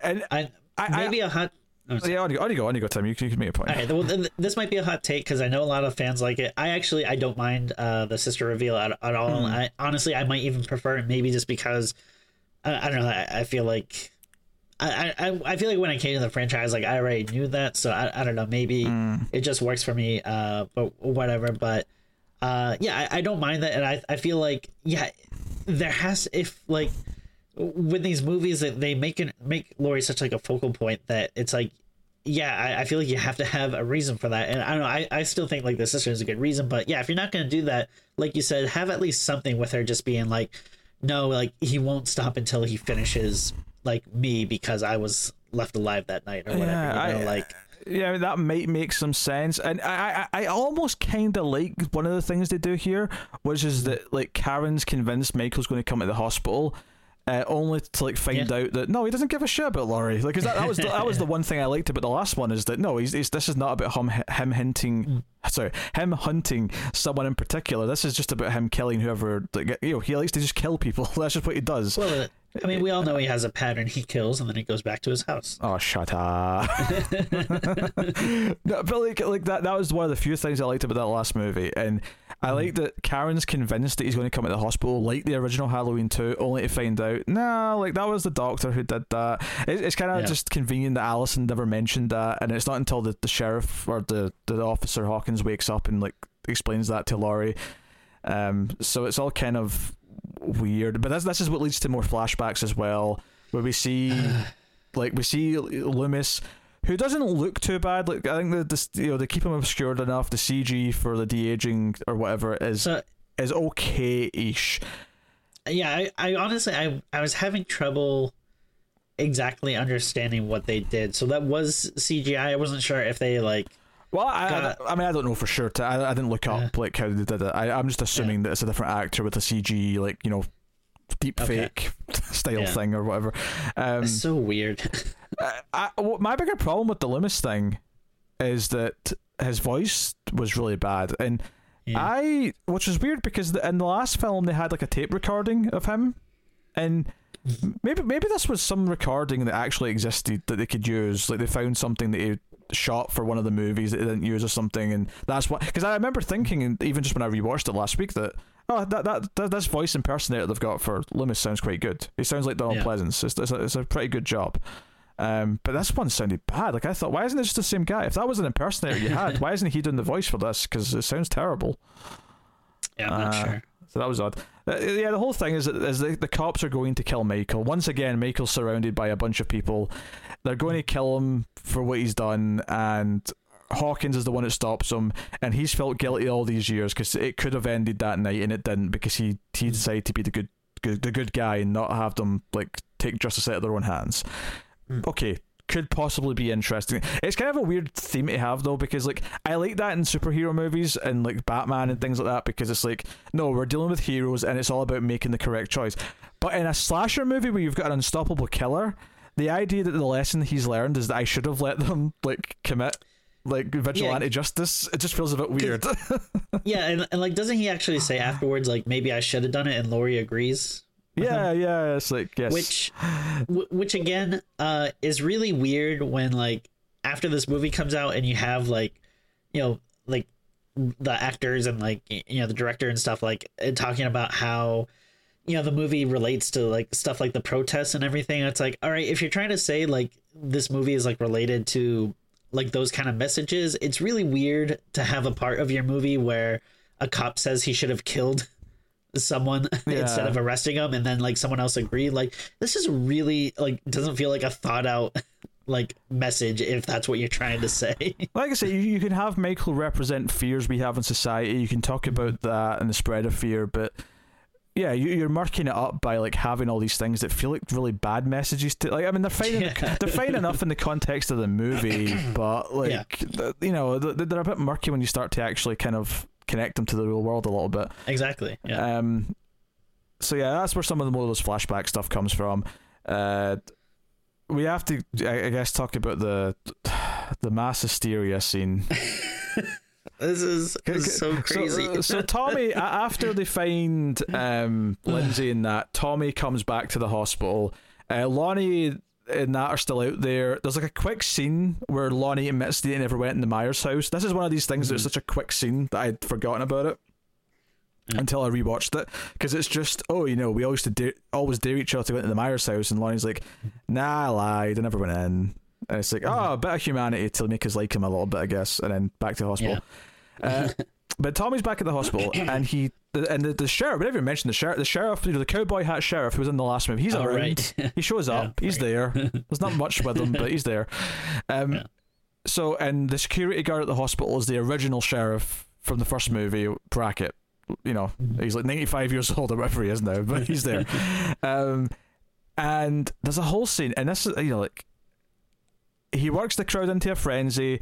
He's you know uh, the, the the the one of the kids' moms from the last movie's there, and she sees her dead son at one point. Um, but he, he actually walks into the crowd at the hospital and says, "The boogeyman is at large." He actually says that is a line he says, and this is the thing: in the original movie, the boogeyman, the word came from a kid teasing another kid, so it was it was on Tommy's mind, and then Tommy Yeah. called Michael the boogeyman. And the whole point of Laurie saying it at the end is that she was so so shaken and so traumatized by what just happened that it made her into a little kid again. And she said, you know, was that the boogeyman? And Loomis responds with that sort of wonderful performance by Donald Pleasence, where he just kind of goes, "As a matter of fact, yeah, kind of, you know, it, it was was the line, but you know that yeah, the sentiment is, you know what." It kind of was. That that's kind of the sentiment, and it feels natural. It feels natural because of where it comes from, and it's not like. But they said it like a hundred times in the last movie. This movie, Yeah. like people at the bar calling the boogeyman. Uh, Tommy's saying the boogeyman's coming for you. That's part of his speech at the start. He's like, "The boogeyman is coming for you, and he's coming for Oh, me too." so the, the thing that's so weird about this like yeah going back to that it's like he's making that speech but also why is he like trying to scare people That's so weird. well, it's because at the end of it, it's like, yes, but he won't get us though, because we'll fight back. Uh, Yeah. Which, by the way, so in this scene, it's in this like scene in the hospital, it's Brackett who first yells, "Evil dies tonight," right? But that's not the first time it's said in the movie. It's actually, I think it's Marianne at the bar who, when they're going out with the baseball bat, when they think he's in the car. She says, That "Evil dies right, tonight," yeah. right? So it's said by two different characters in two different situations. well it's that common phrase we all say oh, sure, right? So then the whenever crowd evil's about to die So then the crowd start chanting, "Evil dies tonight! Evil dies!" To-. Like, first of Yeah. all, there's another movie. We know there's another movie, so we don't, I don't believe so we you. know it doesn't well i mean we literally know it doesn't uh, he doesn't die by the end of the movie Yeah. I mean, other than yeah the fact that there's another movie coming out but Yeah. So really, really stupid. And then looking for like help because he's scared.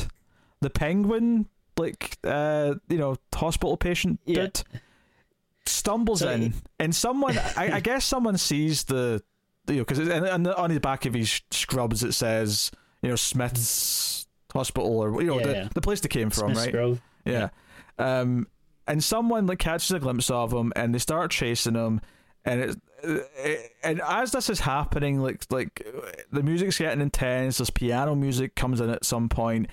And of course, they run past Laurie and Karen, who see him and go, "Wait, that's not that's not Michael. that's not even anything like Michael." Yeah. and they, they try to tell people, but the you know the the heavy-handed symbolism here is that they're basically trampling over them because they're not listening. Because now, now, mm-hmm. now the mob is like an entity that's been created that can't be stopped. It's a force that can't be Yeah. reckoned with, and. Karen actually somehow gets ahead of them, runs upstairs and finds them and says, "Hey, I know you're not the killer, and I'm going to help you. I'm not going to let them hurt you."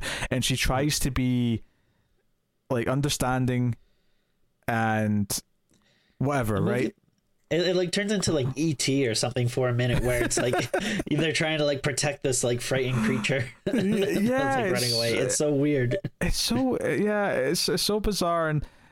Um, and, and there's a couple of moments where Tommy's starting to I think doubt that it's him when because uh, basically they get up to this moment where Karen gets to him and locks him like tells him to lock the, the sort of the door stoppers because you know if you've been in a hospital or a school you'll you'll be familiar with these like the swing doors that have the little locks at the bottom, um, and basically he locks himself into this hallway where there's an entrance at either side and the, the crowd's trying to get to him and the music so the piano's playing and I, I can't remember if Jamie Lee Curtis is monologuing at this point maybe not but The well, I I do think at this point she is running too, and I think she needs a doctor in the nuts.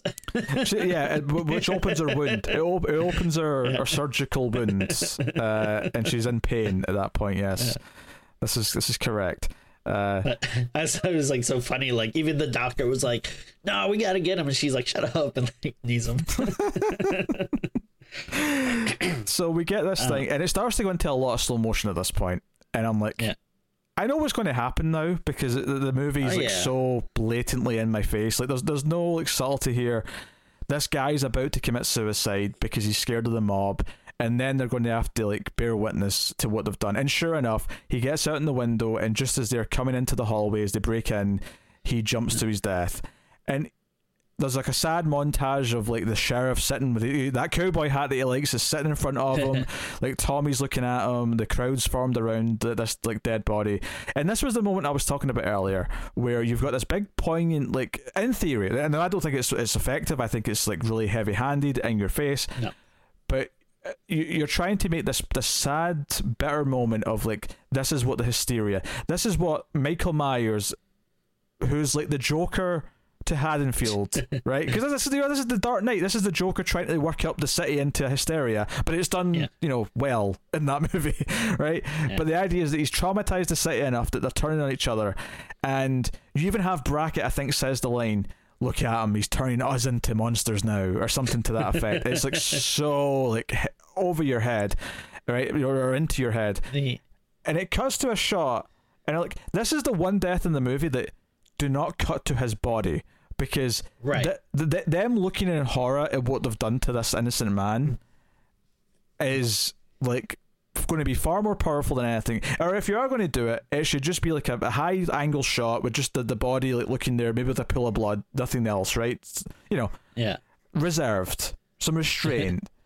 and it cuts to his dead body, and his arm is separated from his body. The top of his head's been like busted, and not just not just busted open like he's been like cut. Like the top of his head's missing, and like his brains are spilled out onto the ground. It, it looks like something out of like a trauma movie.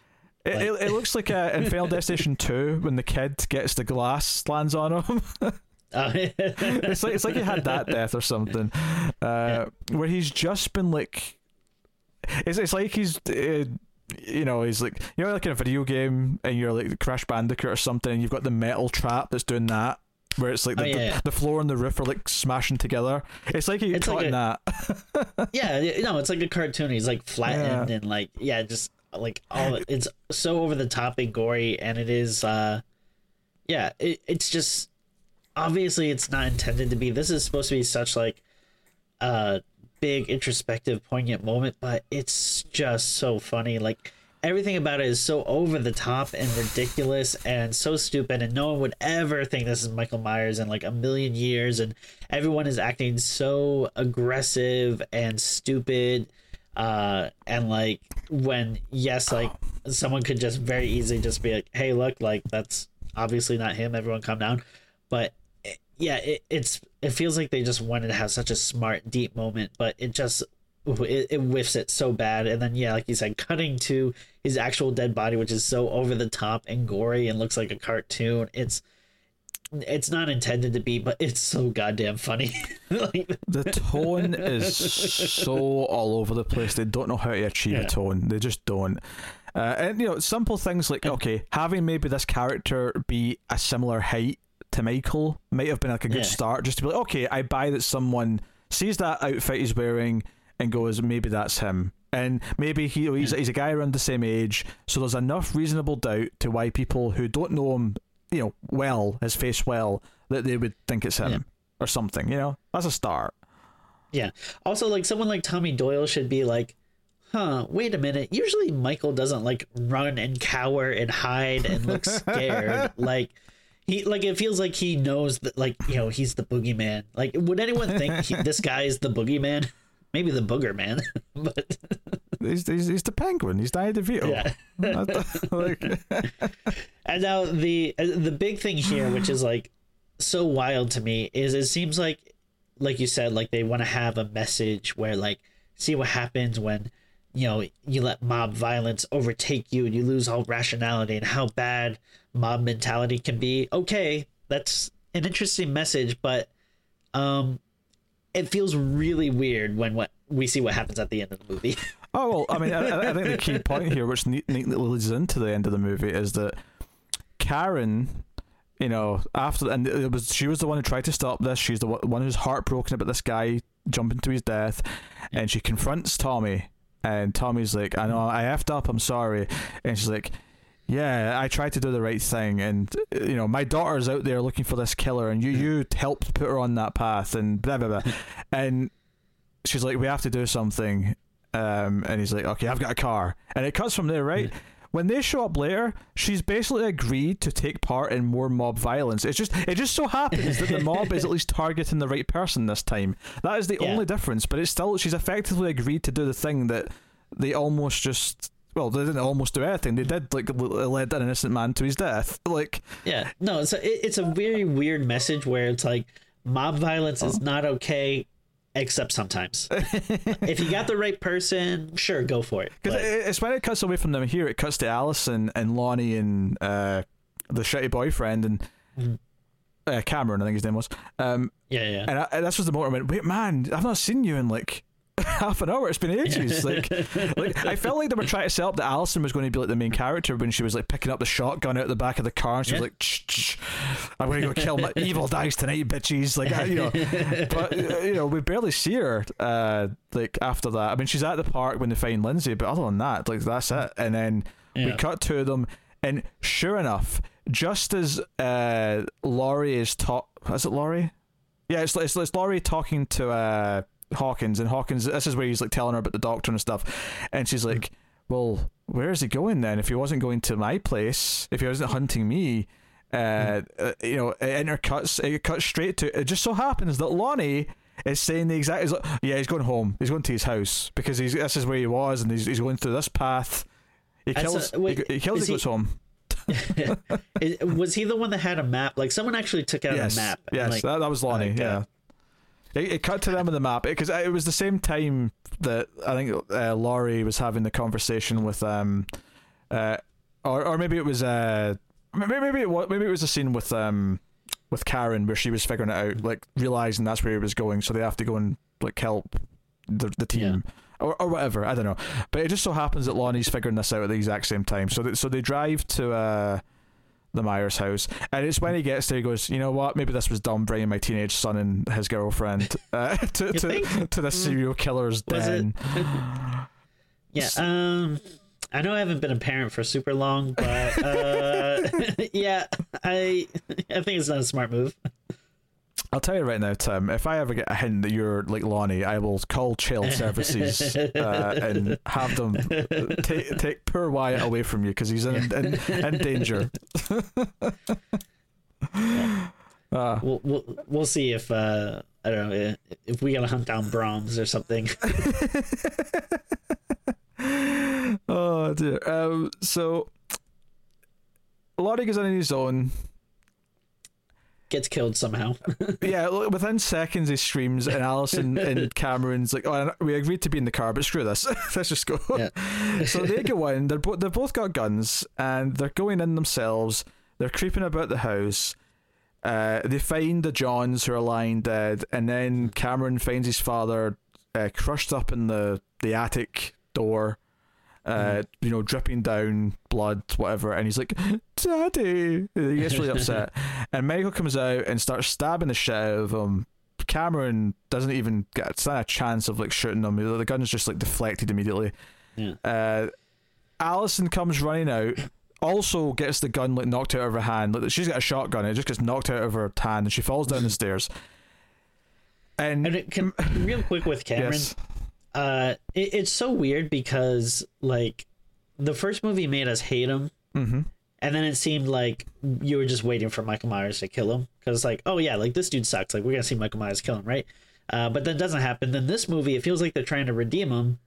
So it's like, oh, okay, I guess we're supposed to like him now, Well, and maybe he'll be a love interest again. And then it just like, You say tries. He never actually does anything of value or contributes to the movie in Yeah. any way, shape, or form. The only reason he exists is to give Allison this moment where when Michael, so Michael's basically got his head in between like the stair rails, and he's just sort of like.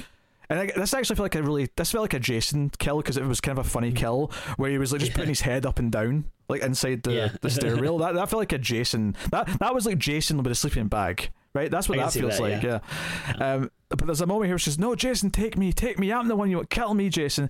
And I'm like, "Look, if you want me to buy in and give a shit about her, like effectively sacrificing herself to try and save him, then don't make it. Don't make it like you made me hate him, and then you give me no reason Yeah. to like him. in this movie, right? Admittedly, Yeah. you give me no reason to like anyone in this movie, but that's like a Yeah. that's a more of a weight complaint.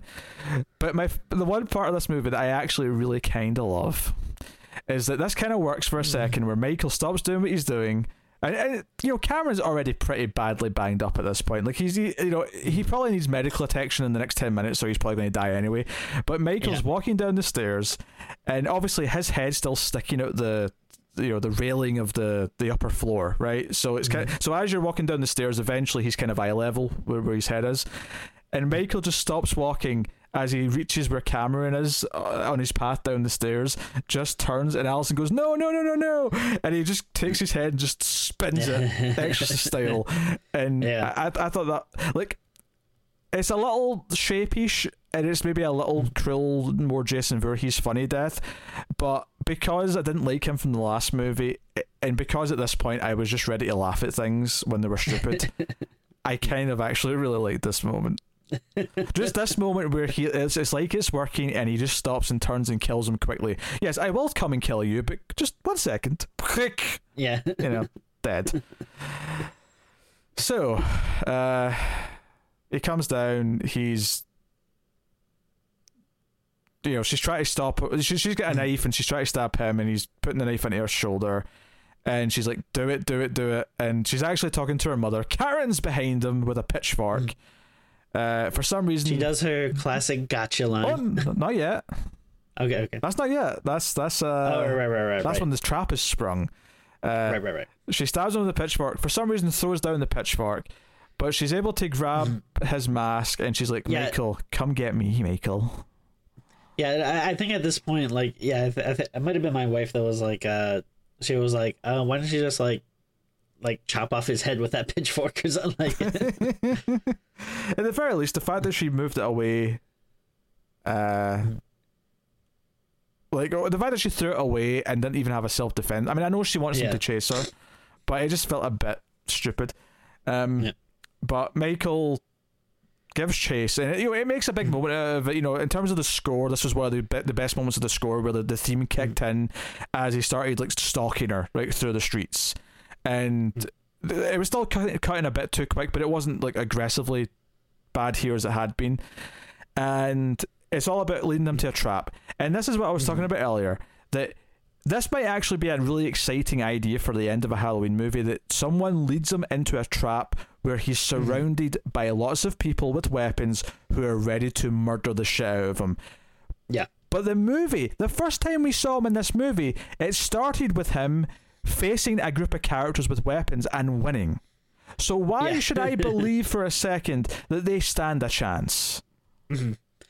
Uh, like also it feels like I mean maybe it's because like the hospital was so small, but like it felt like there was so many people like in the hospital, and then like this like the group is still big, but I don't know, it, just, it feels like smaller in comparison. Yeah, and some of the weapons, like one guy's got a two by four, one woman's brought an iron, like an iron, like a clothes iron.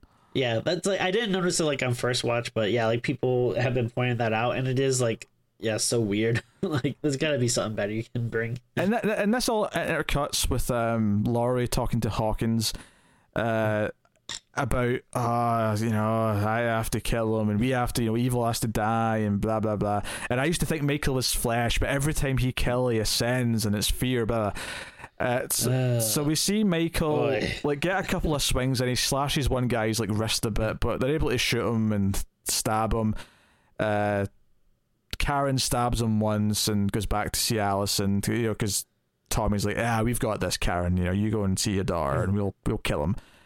But of course, as Laurie's talking, and we've got the dramatic piano music as Laurie's monologuing about Michael and him ascending and whatnot, Michael gets back up and murders everyone that is around him. He kills Tommy. He kills everyone. And it's like this didn't work. And yeah, like at this point, like you have to just accept that he's a he's more than human because otherwise none of this works. Yeah, and like I know like some people say like, oh well, like in that first movie he gets shot six times, and it's like, yeah, but I don't know, like there's something about it. I mean, and again, probably to the credit of John Carpenter, where it still feels believable, even though like yes, you can say like, uh, that's not likely that that would happen, but whatever. this it's like. yeah, there's no way anyone's getting up from this. Like, yeah, like they're shooting him like point blank. They're like, you know, stab him in like the back of the neck or the, Yeah. the top of the spine or whatever. Like, It- it- yeah, I think the other thing you have to keep in mind is that it's not so much that sure by the end of Halloween maybe like we can confirm there's something supernatural because he does get up after being shot six times, but that's kind of the point though. That's the ending. That's the Yeah. the culmination where okay maybe the ending tells you that he's more than human, but that's supposed to be the end and he's never we're never supposed to see him again because that's it might be a Right. standalone movie. So you know th- you know we're sequels. ca- certainly not supposed to see him Yeah. getting arrested. yeah. So sequels kind of you know play a bit faster and looser because they have to deal with the fact that we've already established that he can survive a lot. So it gets a little bit more overt, but uh, yeah. But this was just like ridiculous. Um. So the actual end of the movie, Laurie's making her speech. Hawkins apparently is our now partner in crime because they're going to like take down Michael together. But as this happens, Allison decides because she has like a vision of like young clown dressed Michael in, Oh, yeah. in the window. She goes not up, sure what we're supposed to make of that. she leaves Allison with the paramedic. She goes upstairs.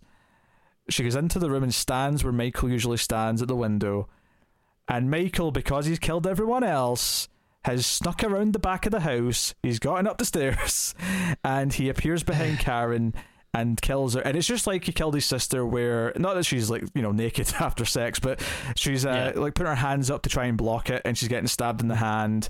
Uh, maybe much like uh, Big John said, maybe he did still stab her in the tip. I mean, we, we don't know for sure. Maybe. Um, but and the movie just ends with Michael standing there breathing after he's killed her, and then the theme kicks in. And don't get me wrong, ending your movie with Michael breathing and then the theme kicking in isn't bad in and of itself. That's fine, but Yeah. like the mob stuff was so dumb. Oof. Yeah, it, it, it's it's so weird. Again, like I, I can see some germs of like some interesting ideas there, but the execution is so poor, and then yeah, it, it feels like so weird that it's trying to have a message, but then the message gets so muddled by the end, and like yeah, it's like at one point it's trying to have it so dramatic and like look at the violence of it, but then like at the end I it's mean- supposed to be, be like look how cool it is though, like I- it's so weird. I suppose you can say that. I mean, even though Karen like took the wrong message, so it feels like the message is murky. The even the second time it still didn't work, and she still got comeuppance for going with the mob idea. Mm. So I suppose arguably it's still very anti-mob justice by the end, but Yeah, I guess. Yeah. it's it's It- it's, uh, it's not exactly the clearest thing in the world, is it? it no, it's not. It's again like I, I just feel everything is so baffling. Like it's just I just can't believe that because you know like it's hard to make a movie. You know, there's so many channels you have to go through to get stuff made.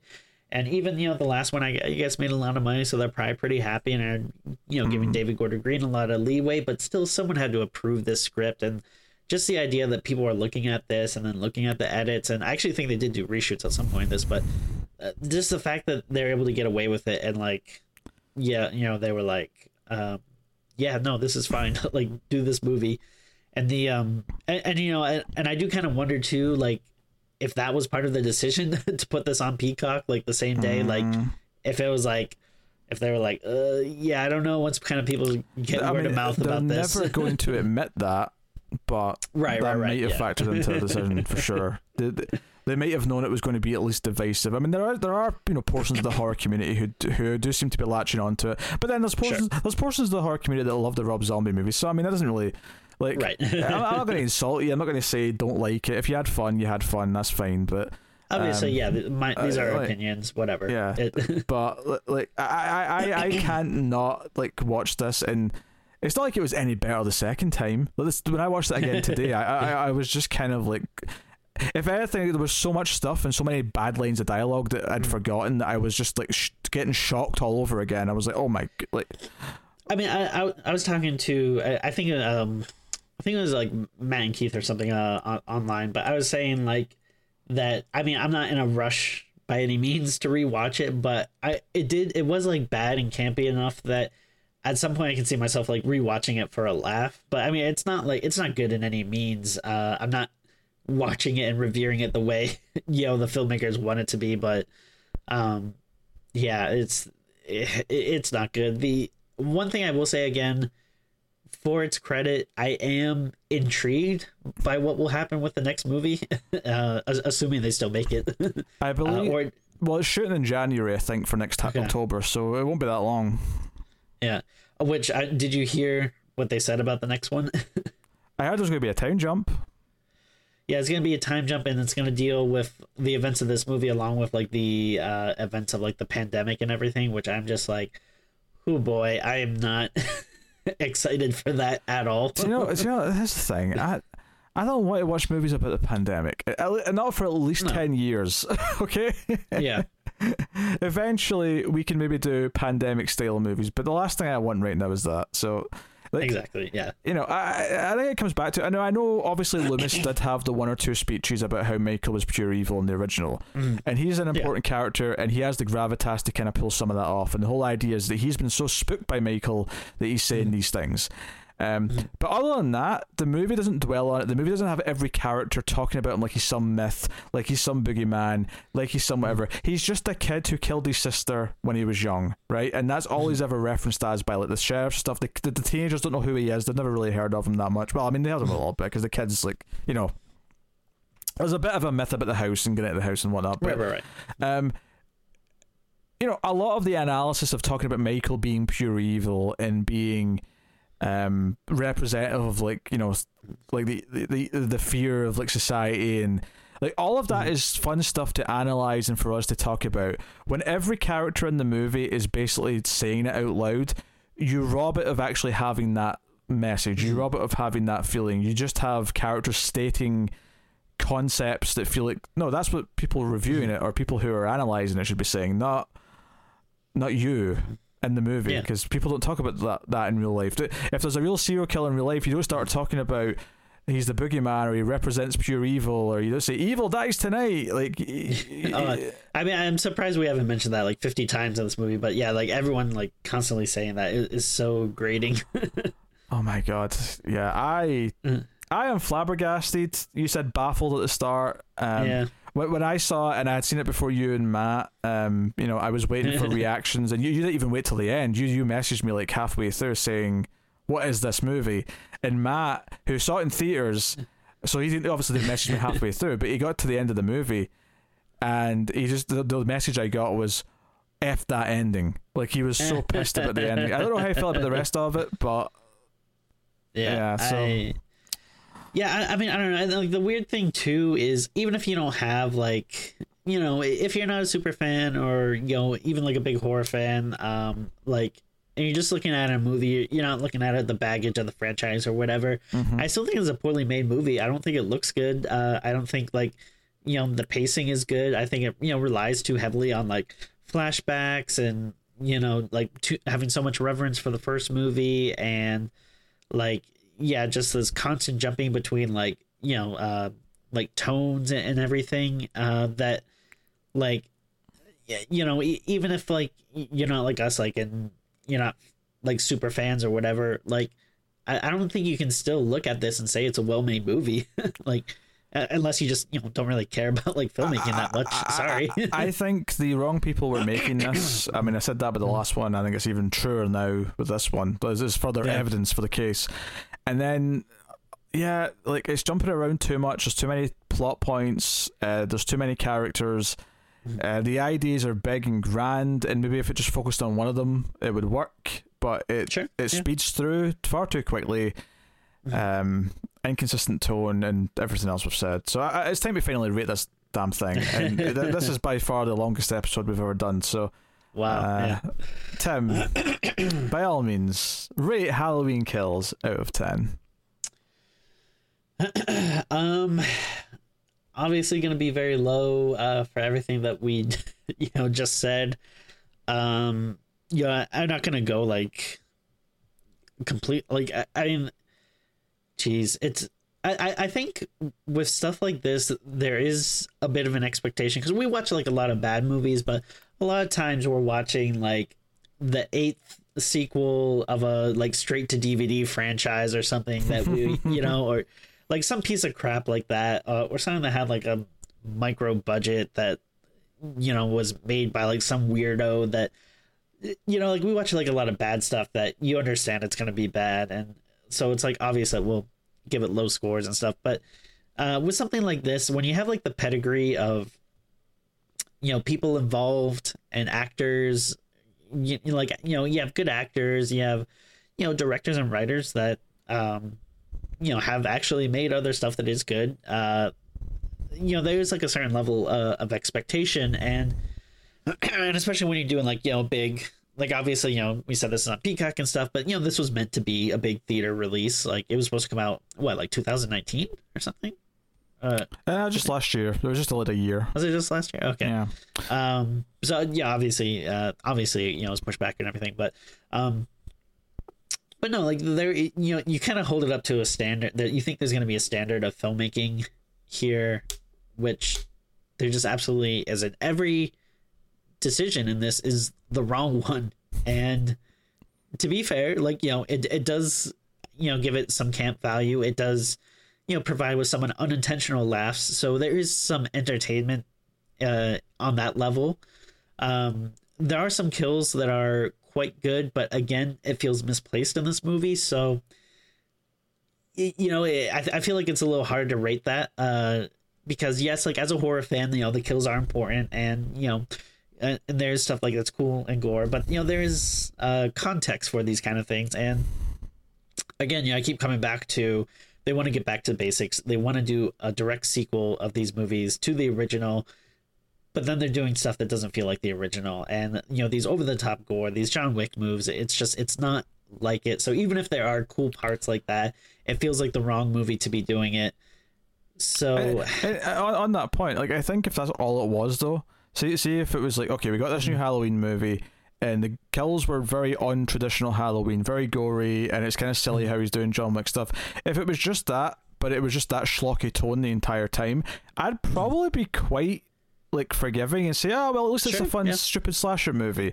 Uh, th- uh, the problem is though, is it's trying to be a lot of other things at the same time. Yes, yep. that's the problem and especially and I I think I'm much more forgiving if you're like trying to be something like kind of cheesy versus where you're when you try to be something that's like touching and dramatic and is like pulling out your heartstrings and mm. you miss it it's like it, it just feels like that much worse so yeah i i'm, I'm not gonna go like the bottom of the barrel i'm not gonna say it's the worst movie that we've ever done uh, because you know this wasn't an eli roth movie so and it wasn't uh, uh, yeah. rob zombie's halloween one or two yeah, that's or, true. Yeah. uh, what was the more recent one? Like Hellraiser's five, six, and seven. yeah.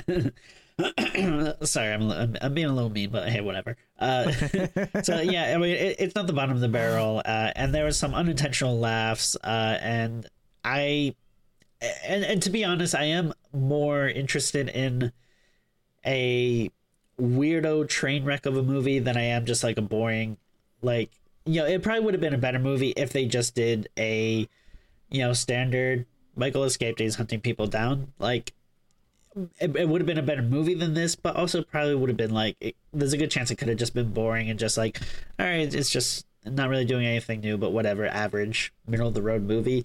I do think it is a little more intriguing when you get something like this that is really swinging for the fences, but they're just missing so much. And obviously, that gives us a lot more to talk about because we've been talking about it for two and a half uh, hours, for God's sakes. So, with that being said, my score finally, I think I'm going to give it a three. um, it's really bad. Um, maybe has a few good ideas. Maybe has some good kills uh, that are misplaced, um, and some unintentional laughs. So there's entertainment value in that. And and again, it's at least interesting and you know I, am at least thinking about all the decisions even if they are literally like all the wrong ones so yeah, I mean, uh, that's my score. That's my justification. Yep, I concur with uh, pretty much all that. Um, two and a half hours, by the way, with basically no tangent, so I might point that out as well. Yeah.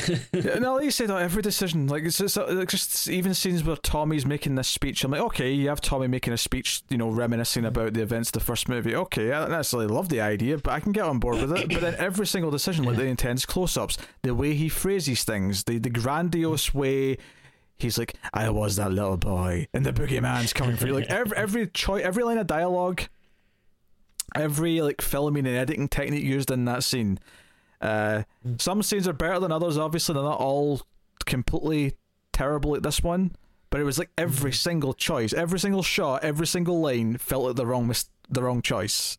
you know, Yeah. and Yeah. that's just it's yeah, just baffling. Everything's baffling. Uh, so. uh, I- honestly, I think you nailed it uh, with the three. I think when I read on Letterboxd the other day, I gave it a four uh, out of ten. But honestly, seeing it again and talking about it, I think I'm agreeing with the three. I think it is a It goddamn didn't mess. age well in those two days. no, this is this is like.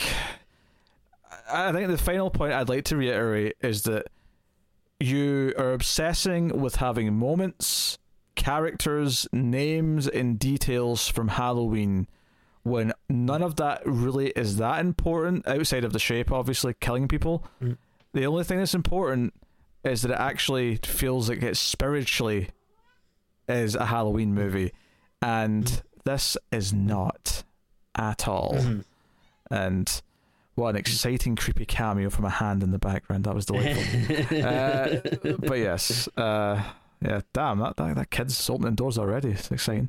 Um, but yes, the, three out of ten from me as well, uh, which brings uh, pretty much an end to this saga. I will quickly do the outro. So thank you to our Patreon producers for the month. Thank you to Tyler Hess, Cindy Palacios, David Sharp, Borneo, Al Treisman, Christopher Moy, David Brown, and Stanley.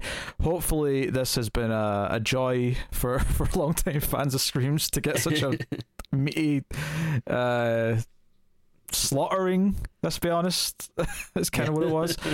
Uh, so thank you to you all. You can support us by liking subscribing dinging the bell for notifications uh, you know sharing us out at streams midnight on twitter and of course supporting us financially over at patreon.com slash mailfuzztv for as little as one dollar per month. And uh, you get some bonuses for your trouble but uh, that is all of that. So uh, thank you for joining us once again. And just quickly before we go tim does have to pose for the Mhm. thumbnail. So I don't know. Evil dies tonight. Three, two, one, pause.